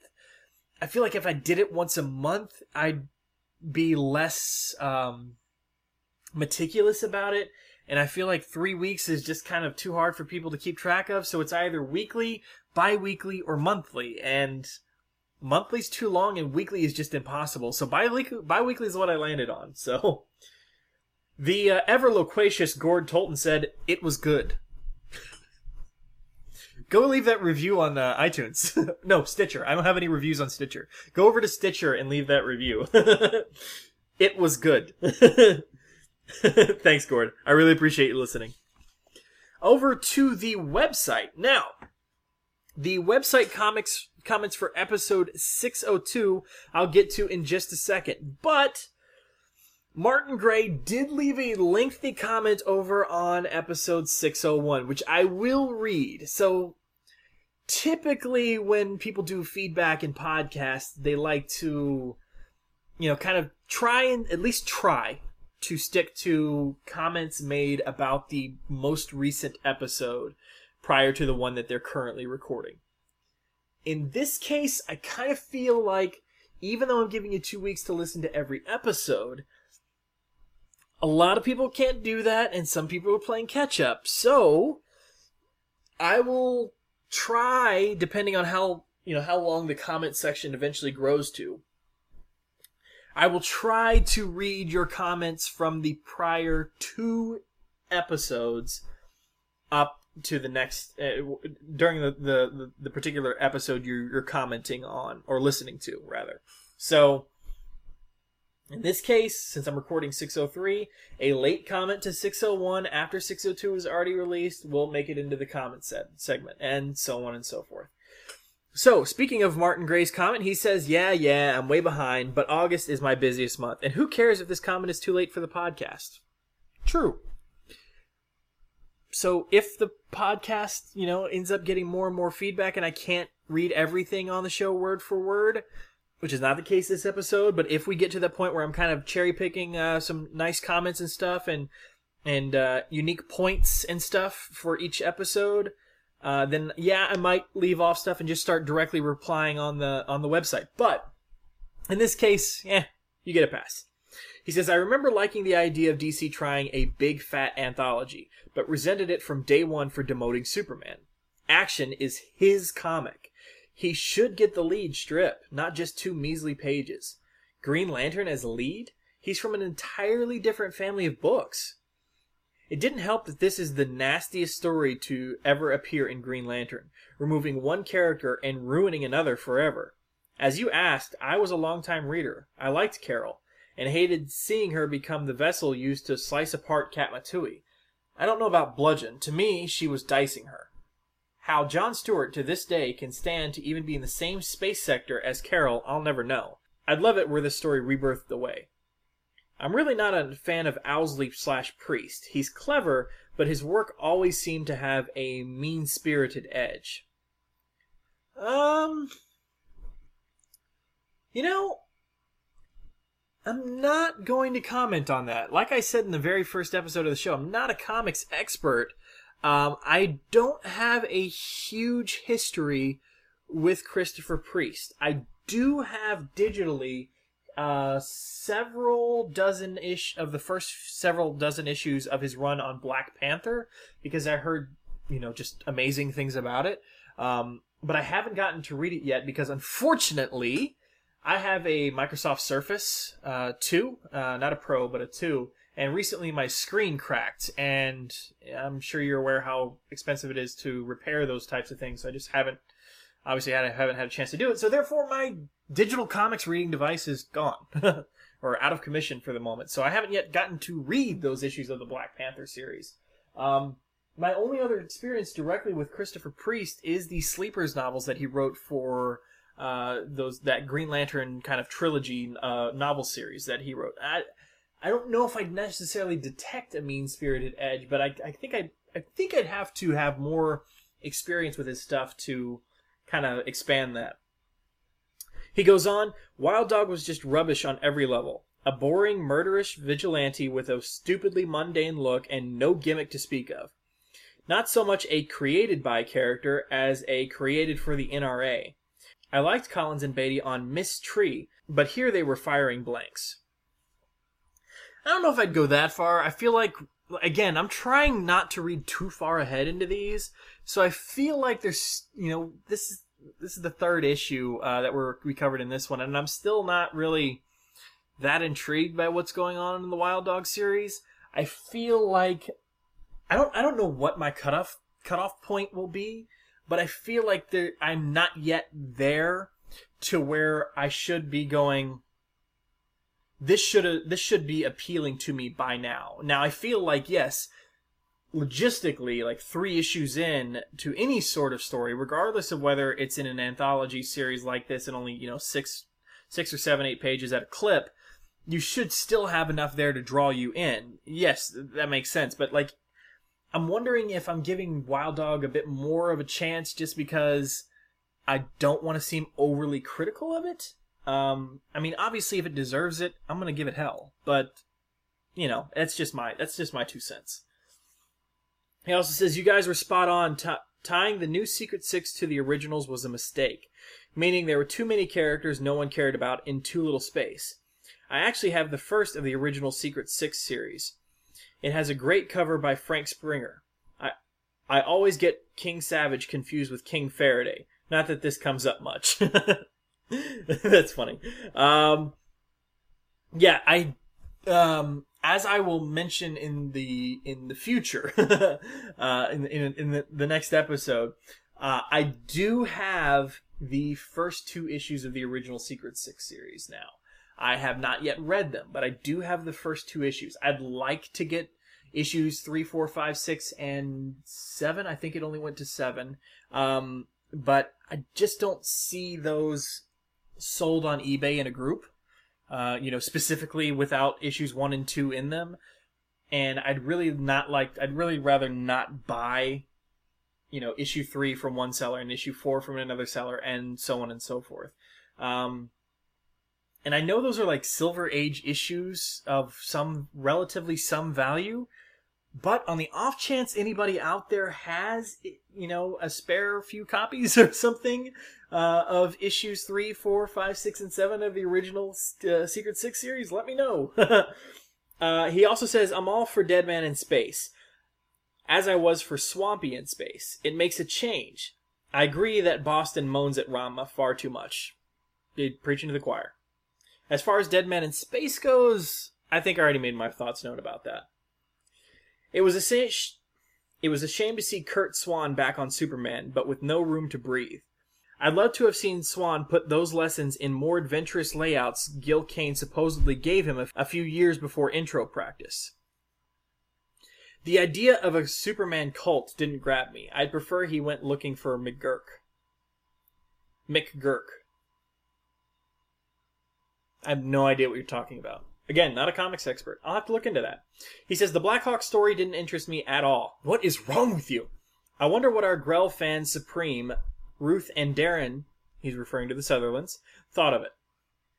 I don't know. I have not yet heard from Ruth and Darren yet. I would like to know what they thought of it as well. He says, you know, this podcast would be perfectly placed over at Fire and Water. You could have a gallery page and everything. Hey, take it up with Robin Shack. He says, Congratulations on a fine first installment, and here's to 41 more. At least, buddy, at least. He says, Oh, I forgot to say how much I hate what they did to the logo. Could that re-angled A be more wrong? yes, he made me do the Chandler Bing thing. And if you need a volunteer for Dog Killer D, dot dot dot. yeah, um, I do have your name down, Martin, as a uh, a, a possible for some Wild Dog coverage. I am making a list. Thank you, everybody who's gotten back to me about wanting to come on the show and having a, an interest in, passion for, experience with certain characters and concepts from these stories. You know, uh, I do want to try to keep the rotating part of my semi-regular rotating cast of guest hosts uh, motto intact. It's not going to be quite as intact as I had originally planned, um, because there are certain one certain people out there who specifically want to hold on to their character for a little while. Uh, but I do I do want to swap them out every now and then so you guys aren't getting uh, too used to certain viewpoints. You know, maybe somebody will come on who you know says I'm crazy and I they love the wild dog segment and turns things around. You know, it's always good to get fresh viewpoints. Now, moving on to the comments for episode 602. Gene Hendricks, first comment, awesome, says Another great episode, Chad and crew. I'm really enjoying hearing about all the different stories. As to the quote, darkening of DC Comics, I think that Chad hit it on the head. awesome. Yes. There were some times where it worked and others where it didn't. Wild Dog, for my money, didn't because the hero was a cipher. You don't know what the motivation really is and therefore can't feel any sympathy for his cause. It's as if there was a drive-by shooting in an old mob film. Yeah, those that got hit were bad guys, but I'm not going to cheer someone just driving down the street and shooting people. Luckily, I was able to stick to the characters that I liked, such as Superman, where either the dark stuff worked or it was outshone by the innate heroism of the characters. Boom. Nail right on the head, for sure. Um, I don't part of the reason I was asking for feedback on on the Wild Dog character and if I was just being crazy or whatever, and and, and kind of clarifying the thoughts on the darkening of DC Comics at the time and how I still felt that Wild Dog didn't fit but couldn't quite grasp why. I think I think Gene hit it on the head, kind of. That's the, the for for himself. Obviously, it's his opinion, but I think there's still another aspect of it. I'm just not that I don't see why he how how he would fit into the quote darkening of the DC comics.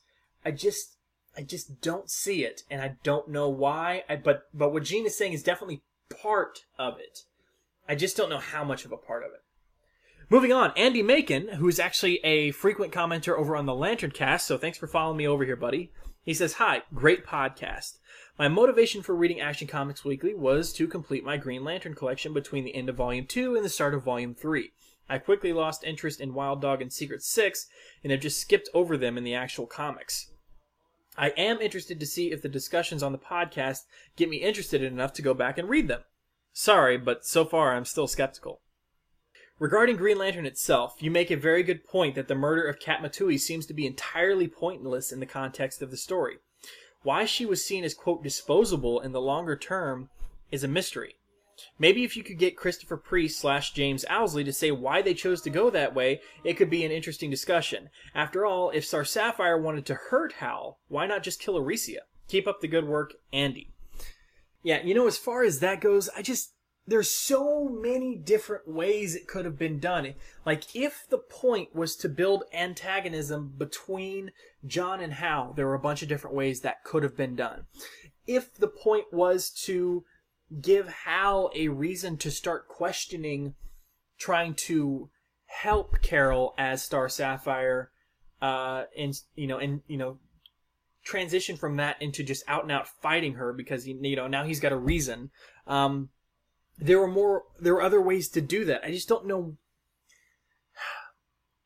i don't know if Katma Tui was expendable i don't have enough history with her to tell you for sure whether she was or wasn't maybe she was maybe her relationship was john with john was making her a little too making john a little too settled a little too complacent a little we wanted to get him into a different place. You know, we needed to get him somewhere, but I just don't. But then then why not focus on John instead of Hal? I just it just doesn't make sense to me.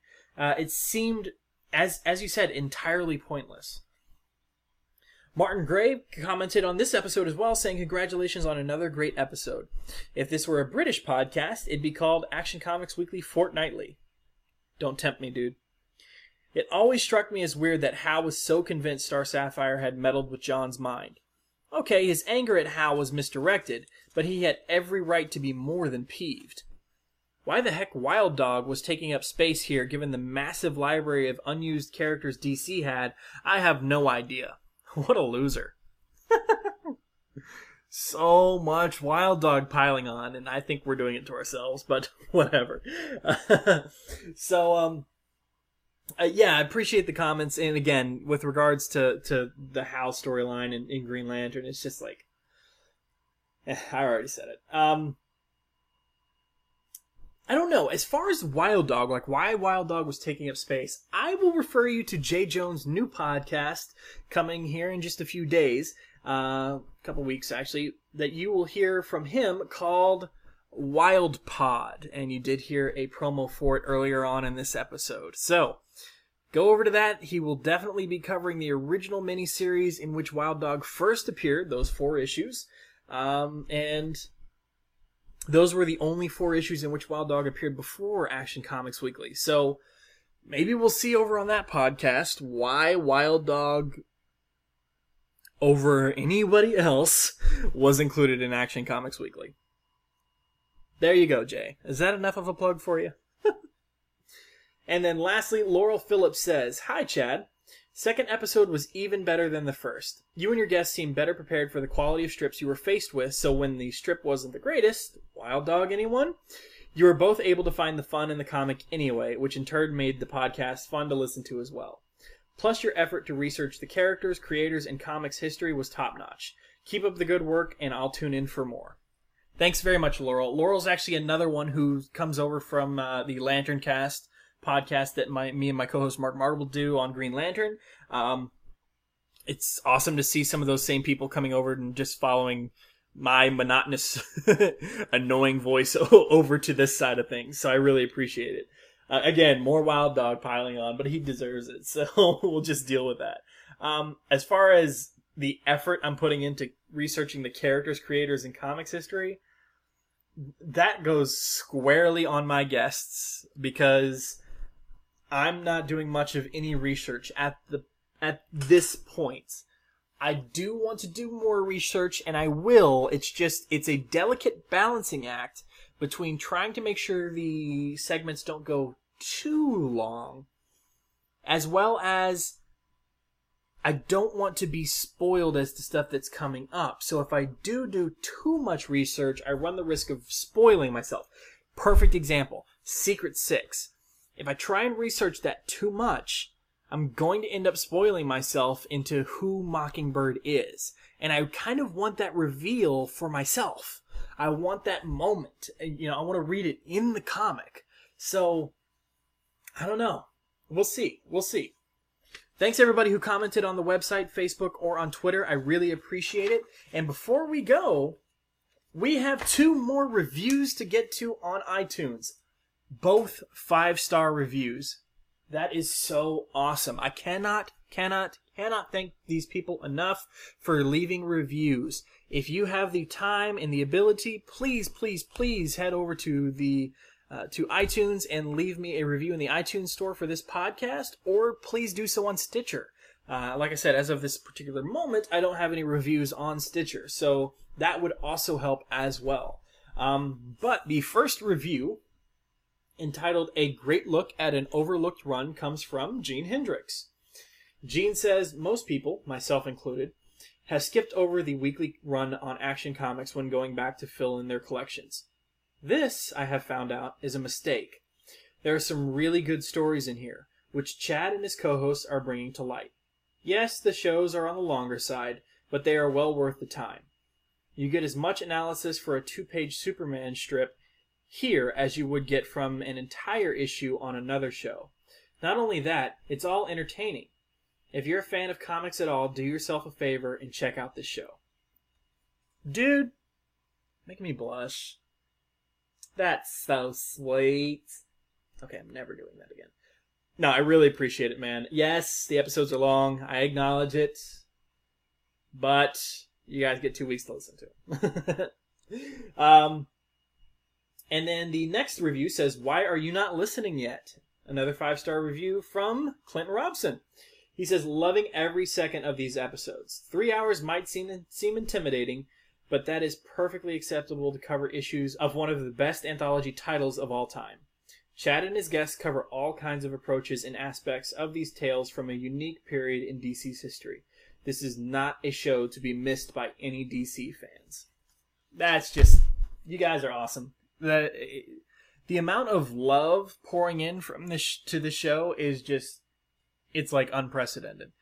Like, yeah, I'll I'll admit when I was preparing for you know the uh, the the feedback section of of this show uh, of this particular episode, I was a little upset that it wasn't quite as long, uh, even half as long, really, as the uh, as the response I got to the first episode. But you know what? Feedback is feedback, and it's all positive, and it's all involved. It's all community based. the The reviews just keep praising the show, and like, guys, this just seriously overwhelming. So I really, really, really appreciate you guys checking, taking the time to leave reviews, to go over to the website and leave comments, to check out the posts on Facebook and leave comments on those or respond on Twitter. That is so awesome. And I really appreciate you guys taking any amount of time to do that. So with that being said, that's it for this episode. If you guys want to leave a comment on the show, please, please, please, the very best place to do so is the website, actionweeklypodcast.wordpress.com. Just click on the link for a particular episode you want to comment on and leave a comment down at the bottom. You're also welcome to do so on Facebook. Just search Action Comics Weekly Podcast and like it over there and leave a comment on one of the posts about a particular episode. Or follow me on Facebook at Cage Gnarly, at C A G E N A R L E I G H. And uh, you're welcome to respond to a tweet about Action Comics Weekly there. Um, typically, uh, at least for sh- on Facebook, between the release of a brand new episode and the next episode, I usually try and only post about three times um, about each episode. So the first post on uh, will go up obviously when the when the episode released. The second uh, post will probably go up a week later, just to remind people that it's out there and have you listened yet. And the third post will be okay. I'm about to record the next the the bumpers for the next episode to get feedback in. So this is your last chance to get feedback in. So those are the I'll usually post about three times on Facebook. Um, to remind people to leave some comments on on the website. I hope that doesn't get too boring or too tedious for you guys. Seem like I'm being too pushy, but again, actionweeklypodcast.wordpress.com is definitely the best place to leave feedback. Um, you're welcome to everywhere else, and obviously it'll get read on the show, but actionweeklypodcast.wordpress.com for sure. Uh, you're also welcome to leave reviews if you are able on iTunes in the iTunes store, or you're welcome to do so on Stitcher, which is an uh, an app where you can stream podcasts if you don't necessarily have room to download them. So thank you everybody for listening. I really appreciate it. Thanks one final time to my guests for showing up on the show this episode, and I will talk to you guys next time.